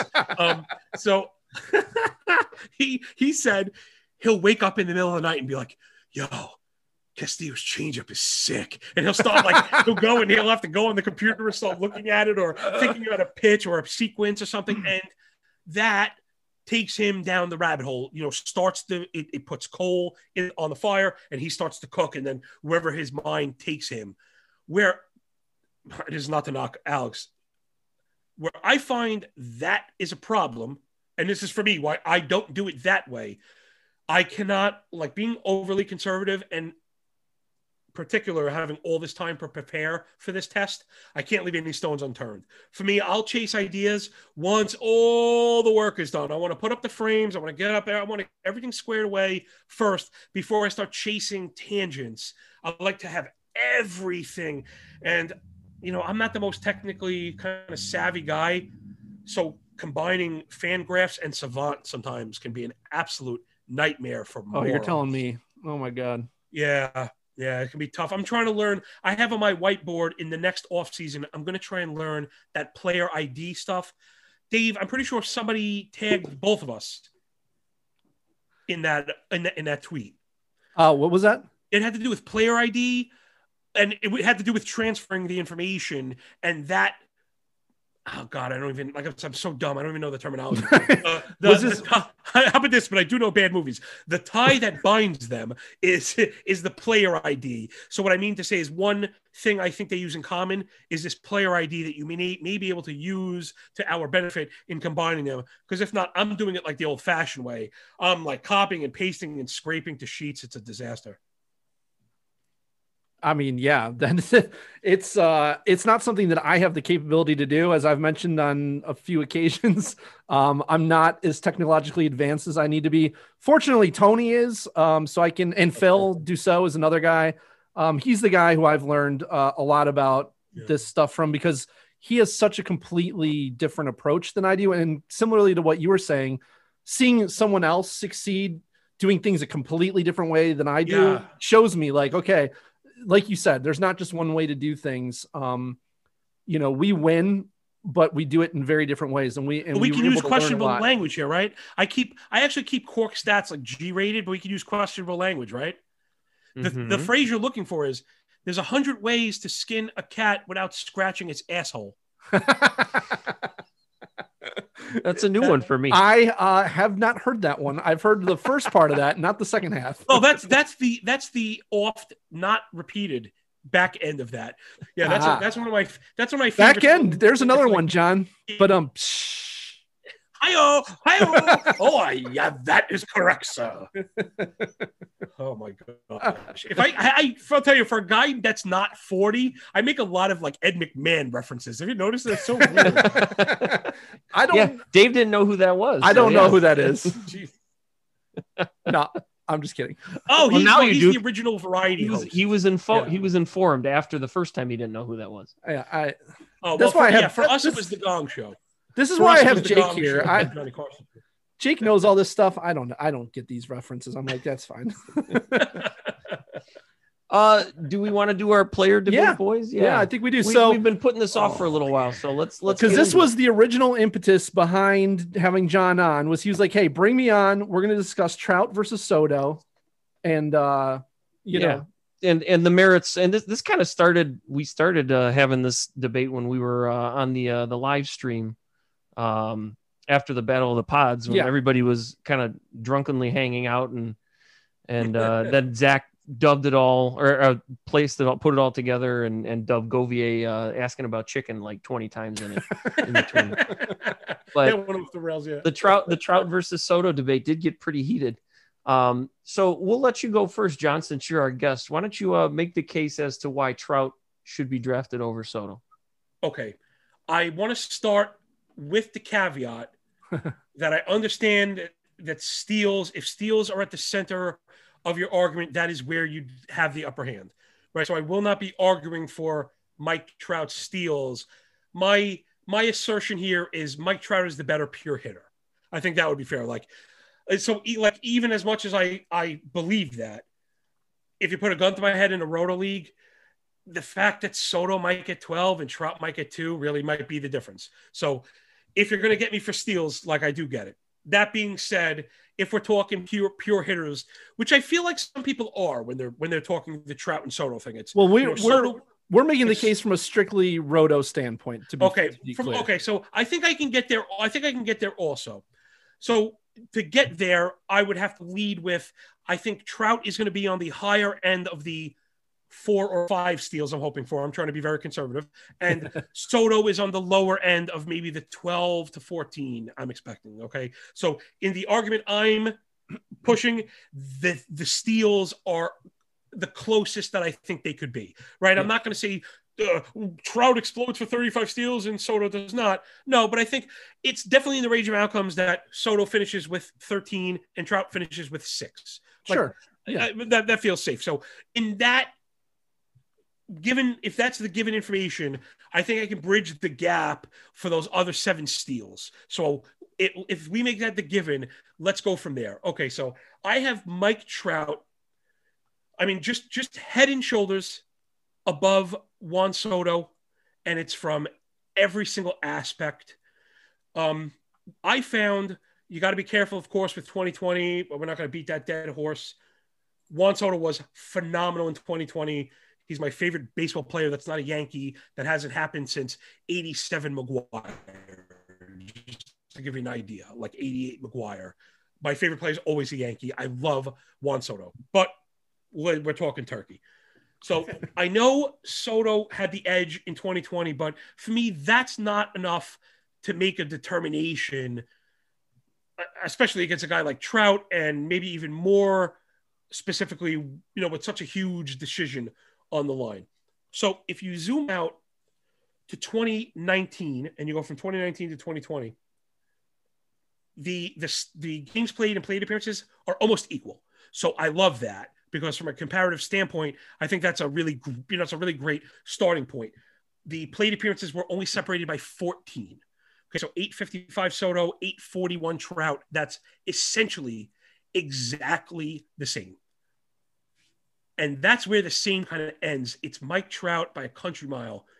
Him by 15 homers in that span. 15 homers. I mean, that's that's just crazy. The counting stats are close, but I'm gonna push the argument for a boost in those. The steals were 18 12 Soto in that span, but like I said, I am willing to concede the steals. I'm not to get, I'm not to win over any jurors with Mike Trout's speed. Although, I, like I said, I do think four to six is just in the cards. All right, so the surface stats are pretty close.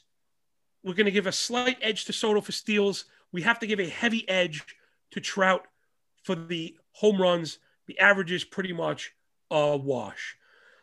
The disciplinary basket is pretty close. The K rates are very similar. The walk rates are within, you know, bips, tenths of a percentage. Let's call that noise. Soto chases a bit more than Trout, though both are elite. Trout's in zone contact is a couple points higher. Again, they're both very good. Over that 87 that I like to see, that's fine. Trout's swinging strike rate is two percentage points better than Soto. So, although none are lopsided, Trout has the edge across the board as far as discipline, right? He chases less with higher in zone contact and less swinging strikes. So I would have to give this round to Mike Trout. Let's move on. I often talk about the elevation basket that a player shows, particularly in the home run age, right? Where these things matter. Chicks dig the long ball.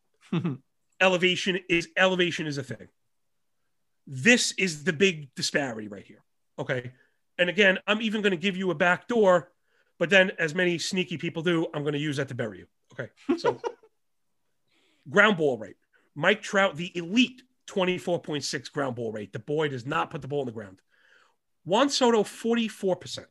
This is an issue. He's a ground ball hitter uh, from this standpoint.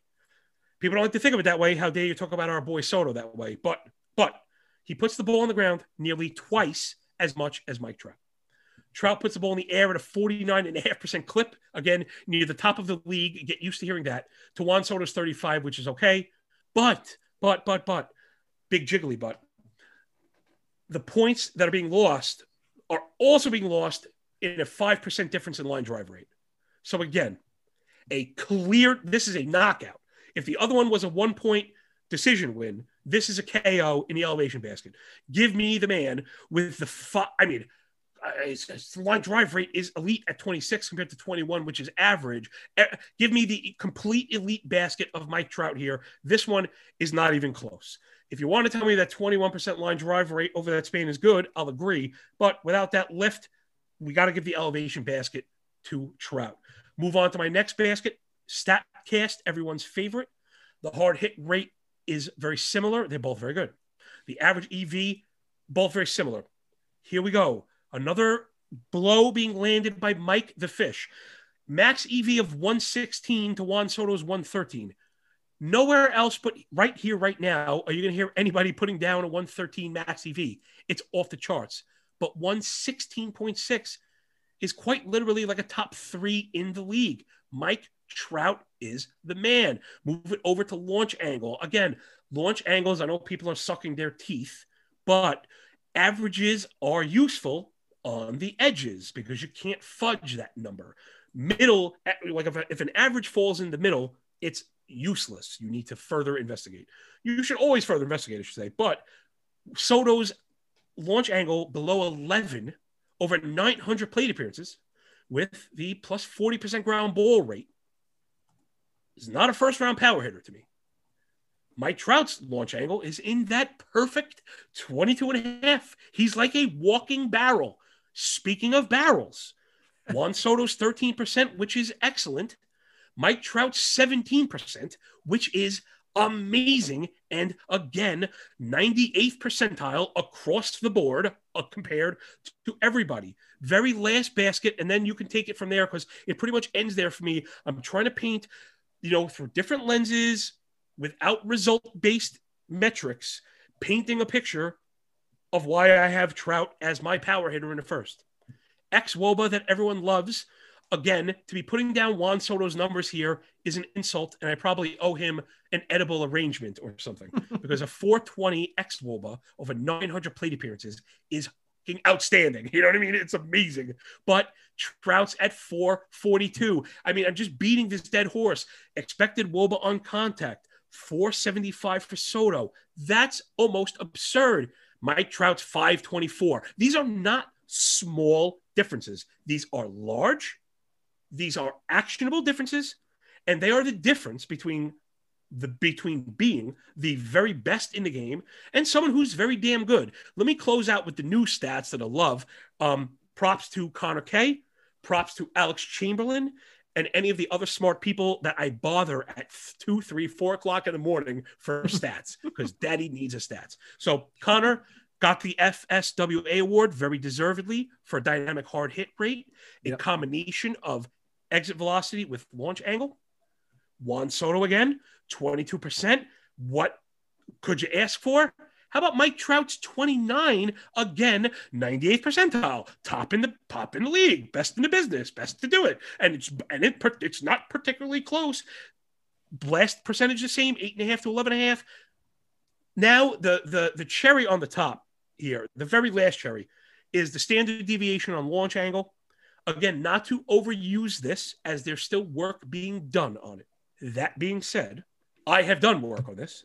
It correlates very well to good hitters. And I think in the future, we will be equating this metric with bat control and quality hitters. The average standard deviation for a launch angle in the major leagues is roughly 28 degrees, where you'll find Juan Soto if you were looking for Mike Trout, of course, you'd have to go to the number one spot in the league where all of his other stats are, with 25 degrees of standard deviation in his launch angle. I mean, there is not a single one of these that are even close. There's not any of them where Soto has the edge. So now we have discipline, elevation, StatCast, and advanced batted ball metrics, all heavily in favor of Mike Trout over Juan Soto for a 900 plate appearance sample. That's what I got on Mike the Fish. That's why to me, he's the greatest to do it. And I want to leave with this one thing. I will even give you every bit of Soto's highest projections. However, given the picture I've just painted, if you have Soto for 39, you better be putting Trout down for 51. Okay. However, you apply these numbers to Soto, make sure we're applying them properly to Mr. Fish because those numbers are absolutely insane. And I knew Mike Trout was good. Again, back to the paywall thing, I generally don't do the first round. It feels kind of vanilla and I don't really care, you know. So I, I, I don't. I the baseball analyst admitting I don't do my my homework. Um, but but but I never took out the true microscope on this, and now that I have, I, I just don't see taking Soto over Trout, even for Roto. I think the extra home runs, it's the extra, you know, Soto a bit lacking with plate. Uh, I'm sorry, lineup protection now as well the Nationals' offense is mm, kind of meh. I love Trea Turner. Don't get me know. Don't do not get me wrong. Love Turner. love Soto. Maybe one of my favorite one-two pops in the game, but it, it kind of ends there. There's really not a lot going on in Washington. So you probably could paint you a picture that the counting stats are going to go towards Trout as well. All right, you've heard it in six million words or less. All right. How many tweets was that? Oh, it was it was that was a nice thread of t- tweets right there. Um, okay, so let's let's clear a couple things up because you started by talking about 2019 and 2020, and then you kind of reverted to just 2019 with some of the things. So, um, like Trout's 2020 max EV was actually down to 112.9 from 117 or 116 that it was at before that. Um, and also they had the exact same barrel percentage in 2020. And I'm not the statistician here. I, I don't know, but I'm pretty sure you don't need a huge sample of barrel percentage. I, I could be wrong on that though, but um, if we're looking at 2020 uh, as uh, in terms of their barrel rates, it looks like Soto is pretty much caught up to Trout. Completely agree that Soto has to start hitting more balls in the air. Um, much like you'll concede the stolen bases, I'll concede the home runs. Um, yeah. I certainly think the Trout, uh, his home run output is going to best uh, Soto's. There's no question there. Um, here's the issues though, John. Um, you know, when when I'm taking a guy in the first round, first of all, I hate, hate, hate taking an outfielder. Period. Yeah. Um, but if I'm going to take one, it's going to be Soto, especially now that he's come out and said he's going to be running more. And the reason is, if he can give me those even like 20 steals, and I know that that's like probably on the okay. Let's let's be clear here. I'm not talking projections because we don't buy. You know, projections are conservative by nature. I don't just look at their their average. I look at what their their ceiling and their floor are as well. And when it comes to Soto, I think that his ceiling and his floor are both much higher than Trout. Like Trout didn't run last year, and I think that, that could actually stick. Um, he's yeah. a bigger guy for someone who steals, um, and he's kind of at that age. And given that he's a middle of the order producer and they want to keep him healthy, and he's had two years straight of leg issues, I don't think that they necessarily want him to run that much anymore. And I don't think he has to.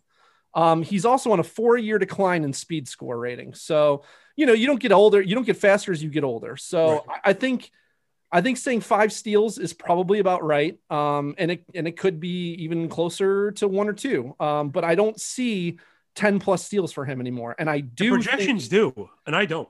Yeah, exactly. Yeah. Um, that's this is this is one of those things where um, I'm never going to just concede to projection system and say, well, they know more than me because I'm. I mean, that's I don't, I don't, I don't make my money by just going by projections. So, um, I, I definitely think that Soto has the steals advantage, and that is far more important to me yep. uh, than the extra home runs. Like even if it's 10, 15 homers, um, I don't. I think 15 homers is high. I think there's probably eight to 10 homer difference between them. And I'm more than willing to concede those uh, because I, that's not what I need. I, I need the elite average and the stolen bases. Those are what I'm looking for early in the draft because the power is so easy to find later. The big thing for me, the biggest thing for me is Juan Soto's elite average upside. Like this is a guy who I get that it was a small sample and, you know, you can't expect him to hit 350. He did that with the 363 BABIP. Like it, the BABIP was only slightly higher than his actual average. Like this guy has the best plate approach in baseball, and I'm not saying that he's gonna I know that Trout's better. Uh, you, are talking about launch angle, standard deviation, launch angle, all of that. I agree with you.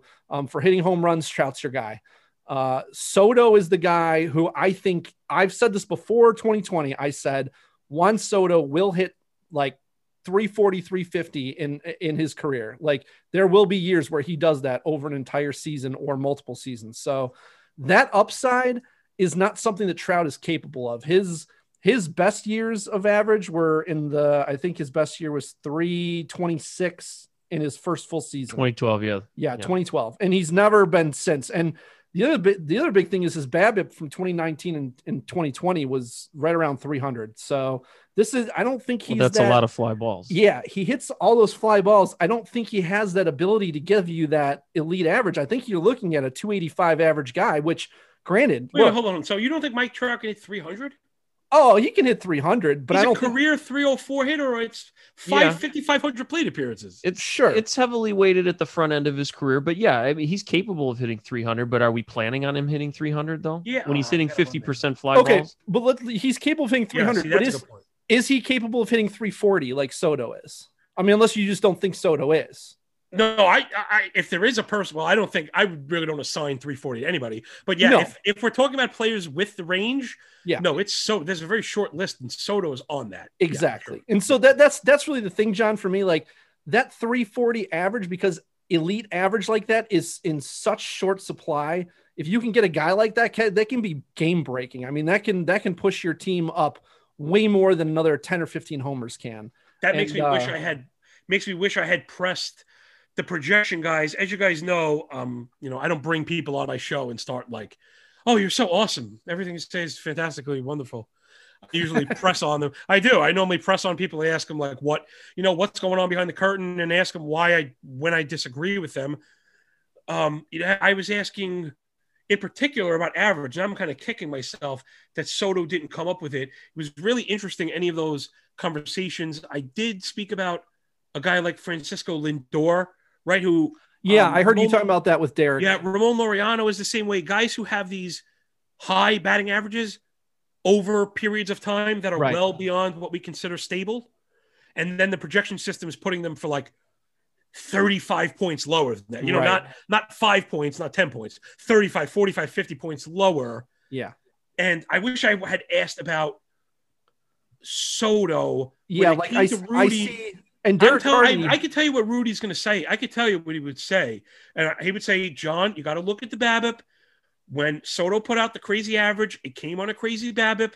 You could never expect more than like a 315 320 which is what the projection systems have i mean now again i asked and i kind of learned what's going well, on behind there every every player has a different BABIP baseline though based on your speed and your contact ability and and like how hard you hit the ball so like I wrote about this in my strategy section uh, of the SP Streamer Draft Kit, and I, I, don't remember specifics, but you know, a guy like Soto has a much higher BABIP expectation, uh, you know, than a guy who's slow, like Mike Moustakas, for example. Why? Or, the line drive rate is low. The line drive rate is low. He's not particularly fast. He puts the ball on the ground way too much. That yeah. doesn't sound like a high BABIP he guy hits, to me. He hits it hard on the ground, though. I mean, it, it's not like he's, uh, you know, Billy Hamilton top of the yeah. Him. No, I got you. But I mean, normally some of that would manifest in a line drive rate. You know, and in fact, if you look at his career line drive rate, sub 20%. And even in that monster 2020, it was right at 20. I won't ding him for the two mini bips. I, I'm just saying, I mean, there's, there is a pathway the same way that he has a pathway to 340.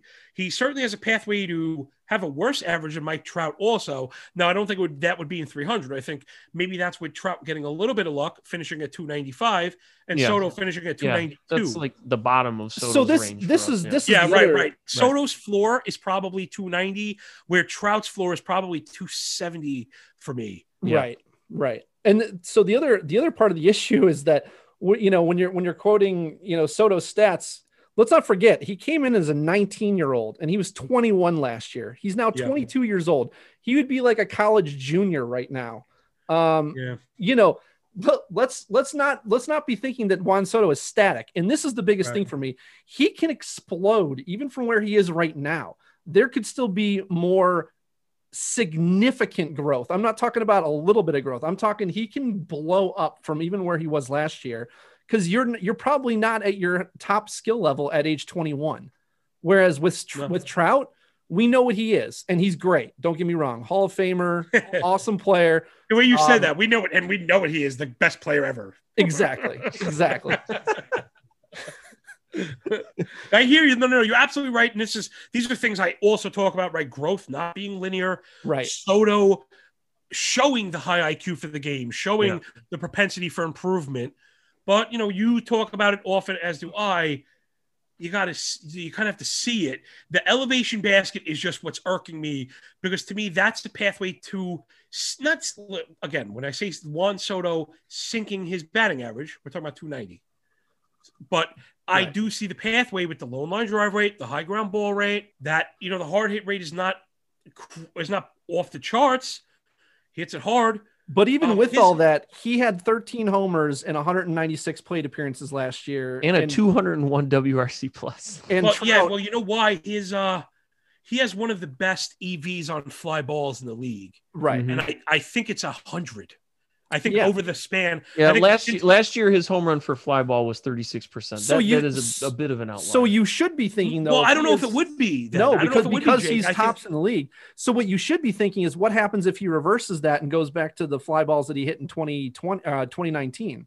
if Juan Soto gets his elevation basket where Mike Trout does and maintains his ability to lift with power, dude, 100 miles an hour on average Yeah. of his fly balls. Yep. He that's that's the 51 home runs that we're talking about. But also, let's not forget all of these things that we're talking about. Soto maybe being able to do are the things Mike Trout's doing right now. yeah, in terms And of power, not- yeah. And I In terms of power, yes. Yeah. yeah, right, right, very good, right, absolutely, absolutely. I'm I am a little surprised with the low standard deviation, and with all the back control stuff, that Trout doesn't hit for a much higher average. It might be the fly balls you mentioned, Jake. I think Yeah, maybe most likely. I mean, just his, may hurt you. his BABIPs are are kind of coming a lot closer to his average, whereas earlier in his career, his BABIPs were all consistently high. We were we were. I mean, he was Well, 383, 376, 349, 344, 371. I mean, those are all pretty solid BABIPs. Uh, in four years of declining speed, we'll do that too. yeah, Yeah. yeah. Oh, I mean, and his fly ball percentage has increased quite a bit from his early career as a, on an average as well. I mean, he early career he was high 30s, mid 30s. Now he's high 40s to 50. So the thing is, they're both they're both incredibly high floor guys, and that's the thing. Like Yeah. I think the people who are like, "Well, Trout's got the track record," that doesn't hold up for me at all because there's zero there's zero risk in Juan Soto. I mean, in terms of um, outside of a fluke injury, which Performance is not something, risk. yeah, Yeah. performance risk. This is not a guy who's going to fall apart. Okay, his floor is high enough. But the thing is, it's the ceiling that you have to be looking at here. Trout doesn't have that ceiling, and oh, Soto come does. on. I can't give you that. I'm not going to give you that. How In could terms how of could av- Soto- in terms of average. average. and speed, that's what I. That's yeah. He doesn't have. that. Uh, yeah. okay, where okay. I where mean, is it- where is Trout going to really grow? Uh, uh, like his power is, you know, he's already hitting 45 homers. Like where's he going to Yeah. grow? Well, I think I think it would be, I think it would be an average. I think. I- That's again. I, don't know. th- I don't think not- a 300 is off the is off the table. But yeah, no, no, no, no, no. As far as the balanced, as far as a fully balanced roto portfolio, I have to give it to you. You're right. Yeah, yeah, 300 is not off the table. For No, Trout, no, but- yeah, nobody's saying but, 300 is off. the yeah, table. we're. I mean, we're we're planning on 285. If he hits 300 with 45 homers, I still think. I mean, so if as long as Soto does what we expect him to do, Yeah. and and maintain those gains and uh, even project, even even continue to rise up a little bit. I mean, he- Yeah. Wow. If he starts, his average that- ceiling is exceedingly high and Yes, that's and that's what we draft for we draft for elite average or especially with our early round picks Yeah. elite average speed and Now, let me ask you a question. high floor I'm going to put you right into the war room. Yep. I had, I, I hate buying into those preseason reports. I understand they were very clear about him running. They they were. I get that. What number? If I could guarantee you a number of steals, what would get him to be the 101 for you, the first pick overall? That right? If you're talking about 40, if you're talking about 20. yeah first overall i was going to say 22 But now, man, doesn't that put him like way beyond than already the current number one pick? I mean, Um, if well, you're talking about 320, 44 and 20, then 105 and 105. I mean, geez, a bit gaudy. It's like Yeah. Juan Gonzalez. That's what I, that's what I used. He I used that was my example, and that's what I want people to know. I love Juan Soto. My best example for Juan Soto ceiling was steroid error Juan Gonzalez. That's how good I think he is. That's how good I think he is. Yeah. 45 homers, 25 steals, bat 330, knocking 127. Like there's just almost no ceiling for Juan Yeah. Soto. There's Yeah. almost no ceiling. But Exactly. again, if we're if I, I got to speak to just the next couple months, and again, I, I really wasn't under the roto lens because the steals are just so disproportionately weighed, in my opinion, that the seven or eight, like as soon as I said there's a 12 steal difference, it's almost over. You know, the argument's kind of done Right. from Right. that lens. So I, I was having a bit more fun with how good Mike Trout is. And even that we're like, yeah, he's like great and he's like the greatest. We still don't, I don't even think we fully appreciate what he's doing from a statistical standpoint is staggering. I mean, it's sta- Yeah. it is staggering. We, we've kind of gotten used to how good from he a is. Yeah. right and and from a strictly baseball standpoint yes uh totally agree with you i just think from a roto fantasy baseball perspective i think i think trout is overrated because of the fact that i don't want to get an outfielder in the first round and that's the thing even if soto steals 20 it's so Right. hard for me to take him Yeah. over trea turner and fernando tatis because i want to get the shortstop I can get Yeah. outfielders. I usually don't like the, well, you saw in the tag team draft. You're like, I'm, I'm, I'm concerned about oh, Dave's you outfield. really played with fire. Yeah. Well, no, but but I didn't because I knew that there was plenty of guys to take Right. still. I mean, and that's the thing. You saw how I, we built it out, and there's still so many guys left after the draft who I can still use in the outfield, and I can't do that with shortstop. So I want to really want to get that elite shortstop in the first round or at least second round. And if I start with an outfielder, then I'm missing out on either the shortstop or an ace, and it really makes my job harder. And so that's why it's tough for me to even take Soto, even if I know I'm getting 20 steals from him. Well, so to to what Jake was saying before, one of the best parts about balancing your different kind of formats is I don't really have to visit this argument because for me, um, guys, I don't consider Mike Trout in the first round in Roto, particularly uh, generalized at all. I, Right. I don't like the outfield. That's red flag number one. The steals are red flag number two. And by that Yep. point, first Yep. round, two red flags, I'm out. You know, for yeah, for it's the same thing for uh for for Yelich. I'm worried about the back, but he's also an outfielder. But you can have him. I don't care where he's going. exactly Mhm. It's almost nowhere he could fall. Not nowhere, but I mean in that you know in a viable in that scope range. Yeah. Yeah, that I would that I would jump. I'm not. I'm not Yep. interested.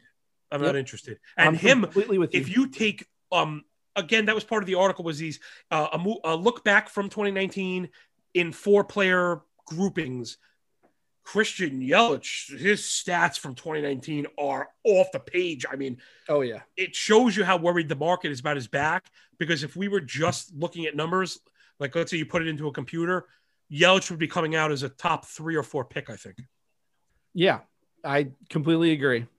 I mean, Yelich is uh, one of those guys who he can put up a, a season like we're talking about with uh, with Juan Soto with more steals, but um, again, I, I would rather just try to win with uh, with other guys who are less risky. And unfortunately, I just I need to see him. I need to see him stop striking out in spring training first. And uh, until that happens, I won't be drafting him.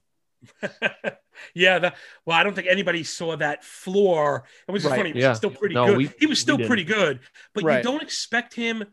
He looked lost at points, Yeah. which is really odd because when he's on, he's a, basically an impossible out. There's very few of those guys. He's Right. one of them.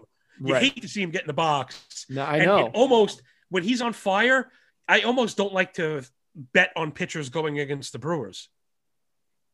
I I get why. Um, Yeah. but you, you remember how everybody last spring said, "Oh, don't worry, he's still Christian Yelich," and all that stuff about all the reports about how he can't hit the ball, he's striking out, and nobody was worried. And Right. guess what? You should have been worried. Yeah, so that's yeah, why yeah. that's why when I say like you know don't don't dis don't uh, discount things just because it's spring training. Uh, Dave, really I kind of find that funny. In what, like, I even I made the excuse before with Kimbrel. I don't know what he was doing. Maybe he's practicing changeups is there a scenario when a hitter wants to strike out? That's never good. Uh, yeah, exactly. And you you just can't screw around with that. We were having so much fun talking with John that this conversation went on for about another two hours. So we decided to cut the pot off here. Uh, you can find John at MLB Moving Average. You can find Dave at Run D McD. Add that D. And you can find me at The Dust Mite. Thank you so much for listening. Check out rotosaurus.com slash merch and we will be releasing the other half of this episode soon.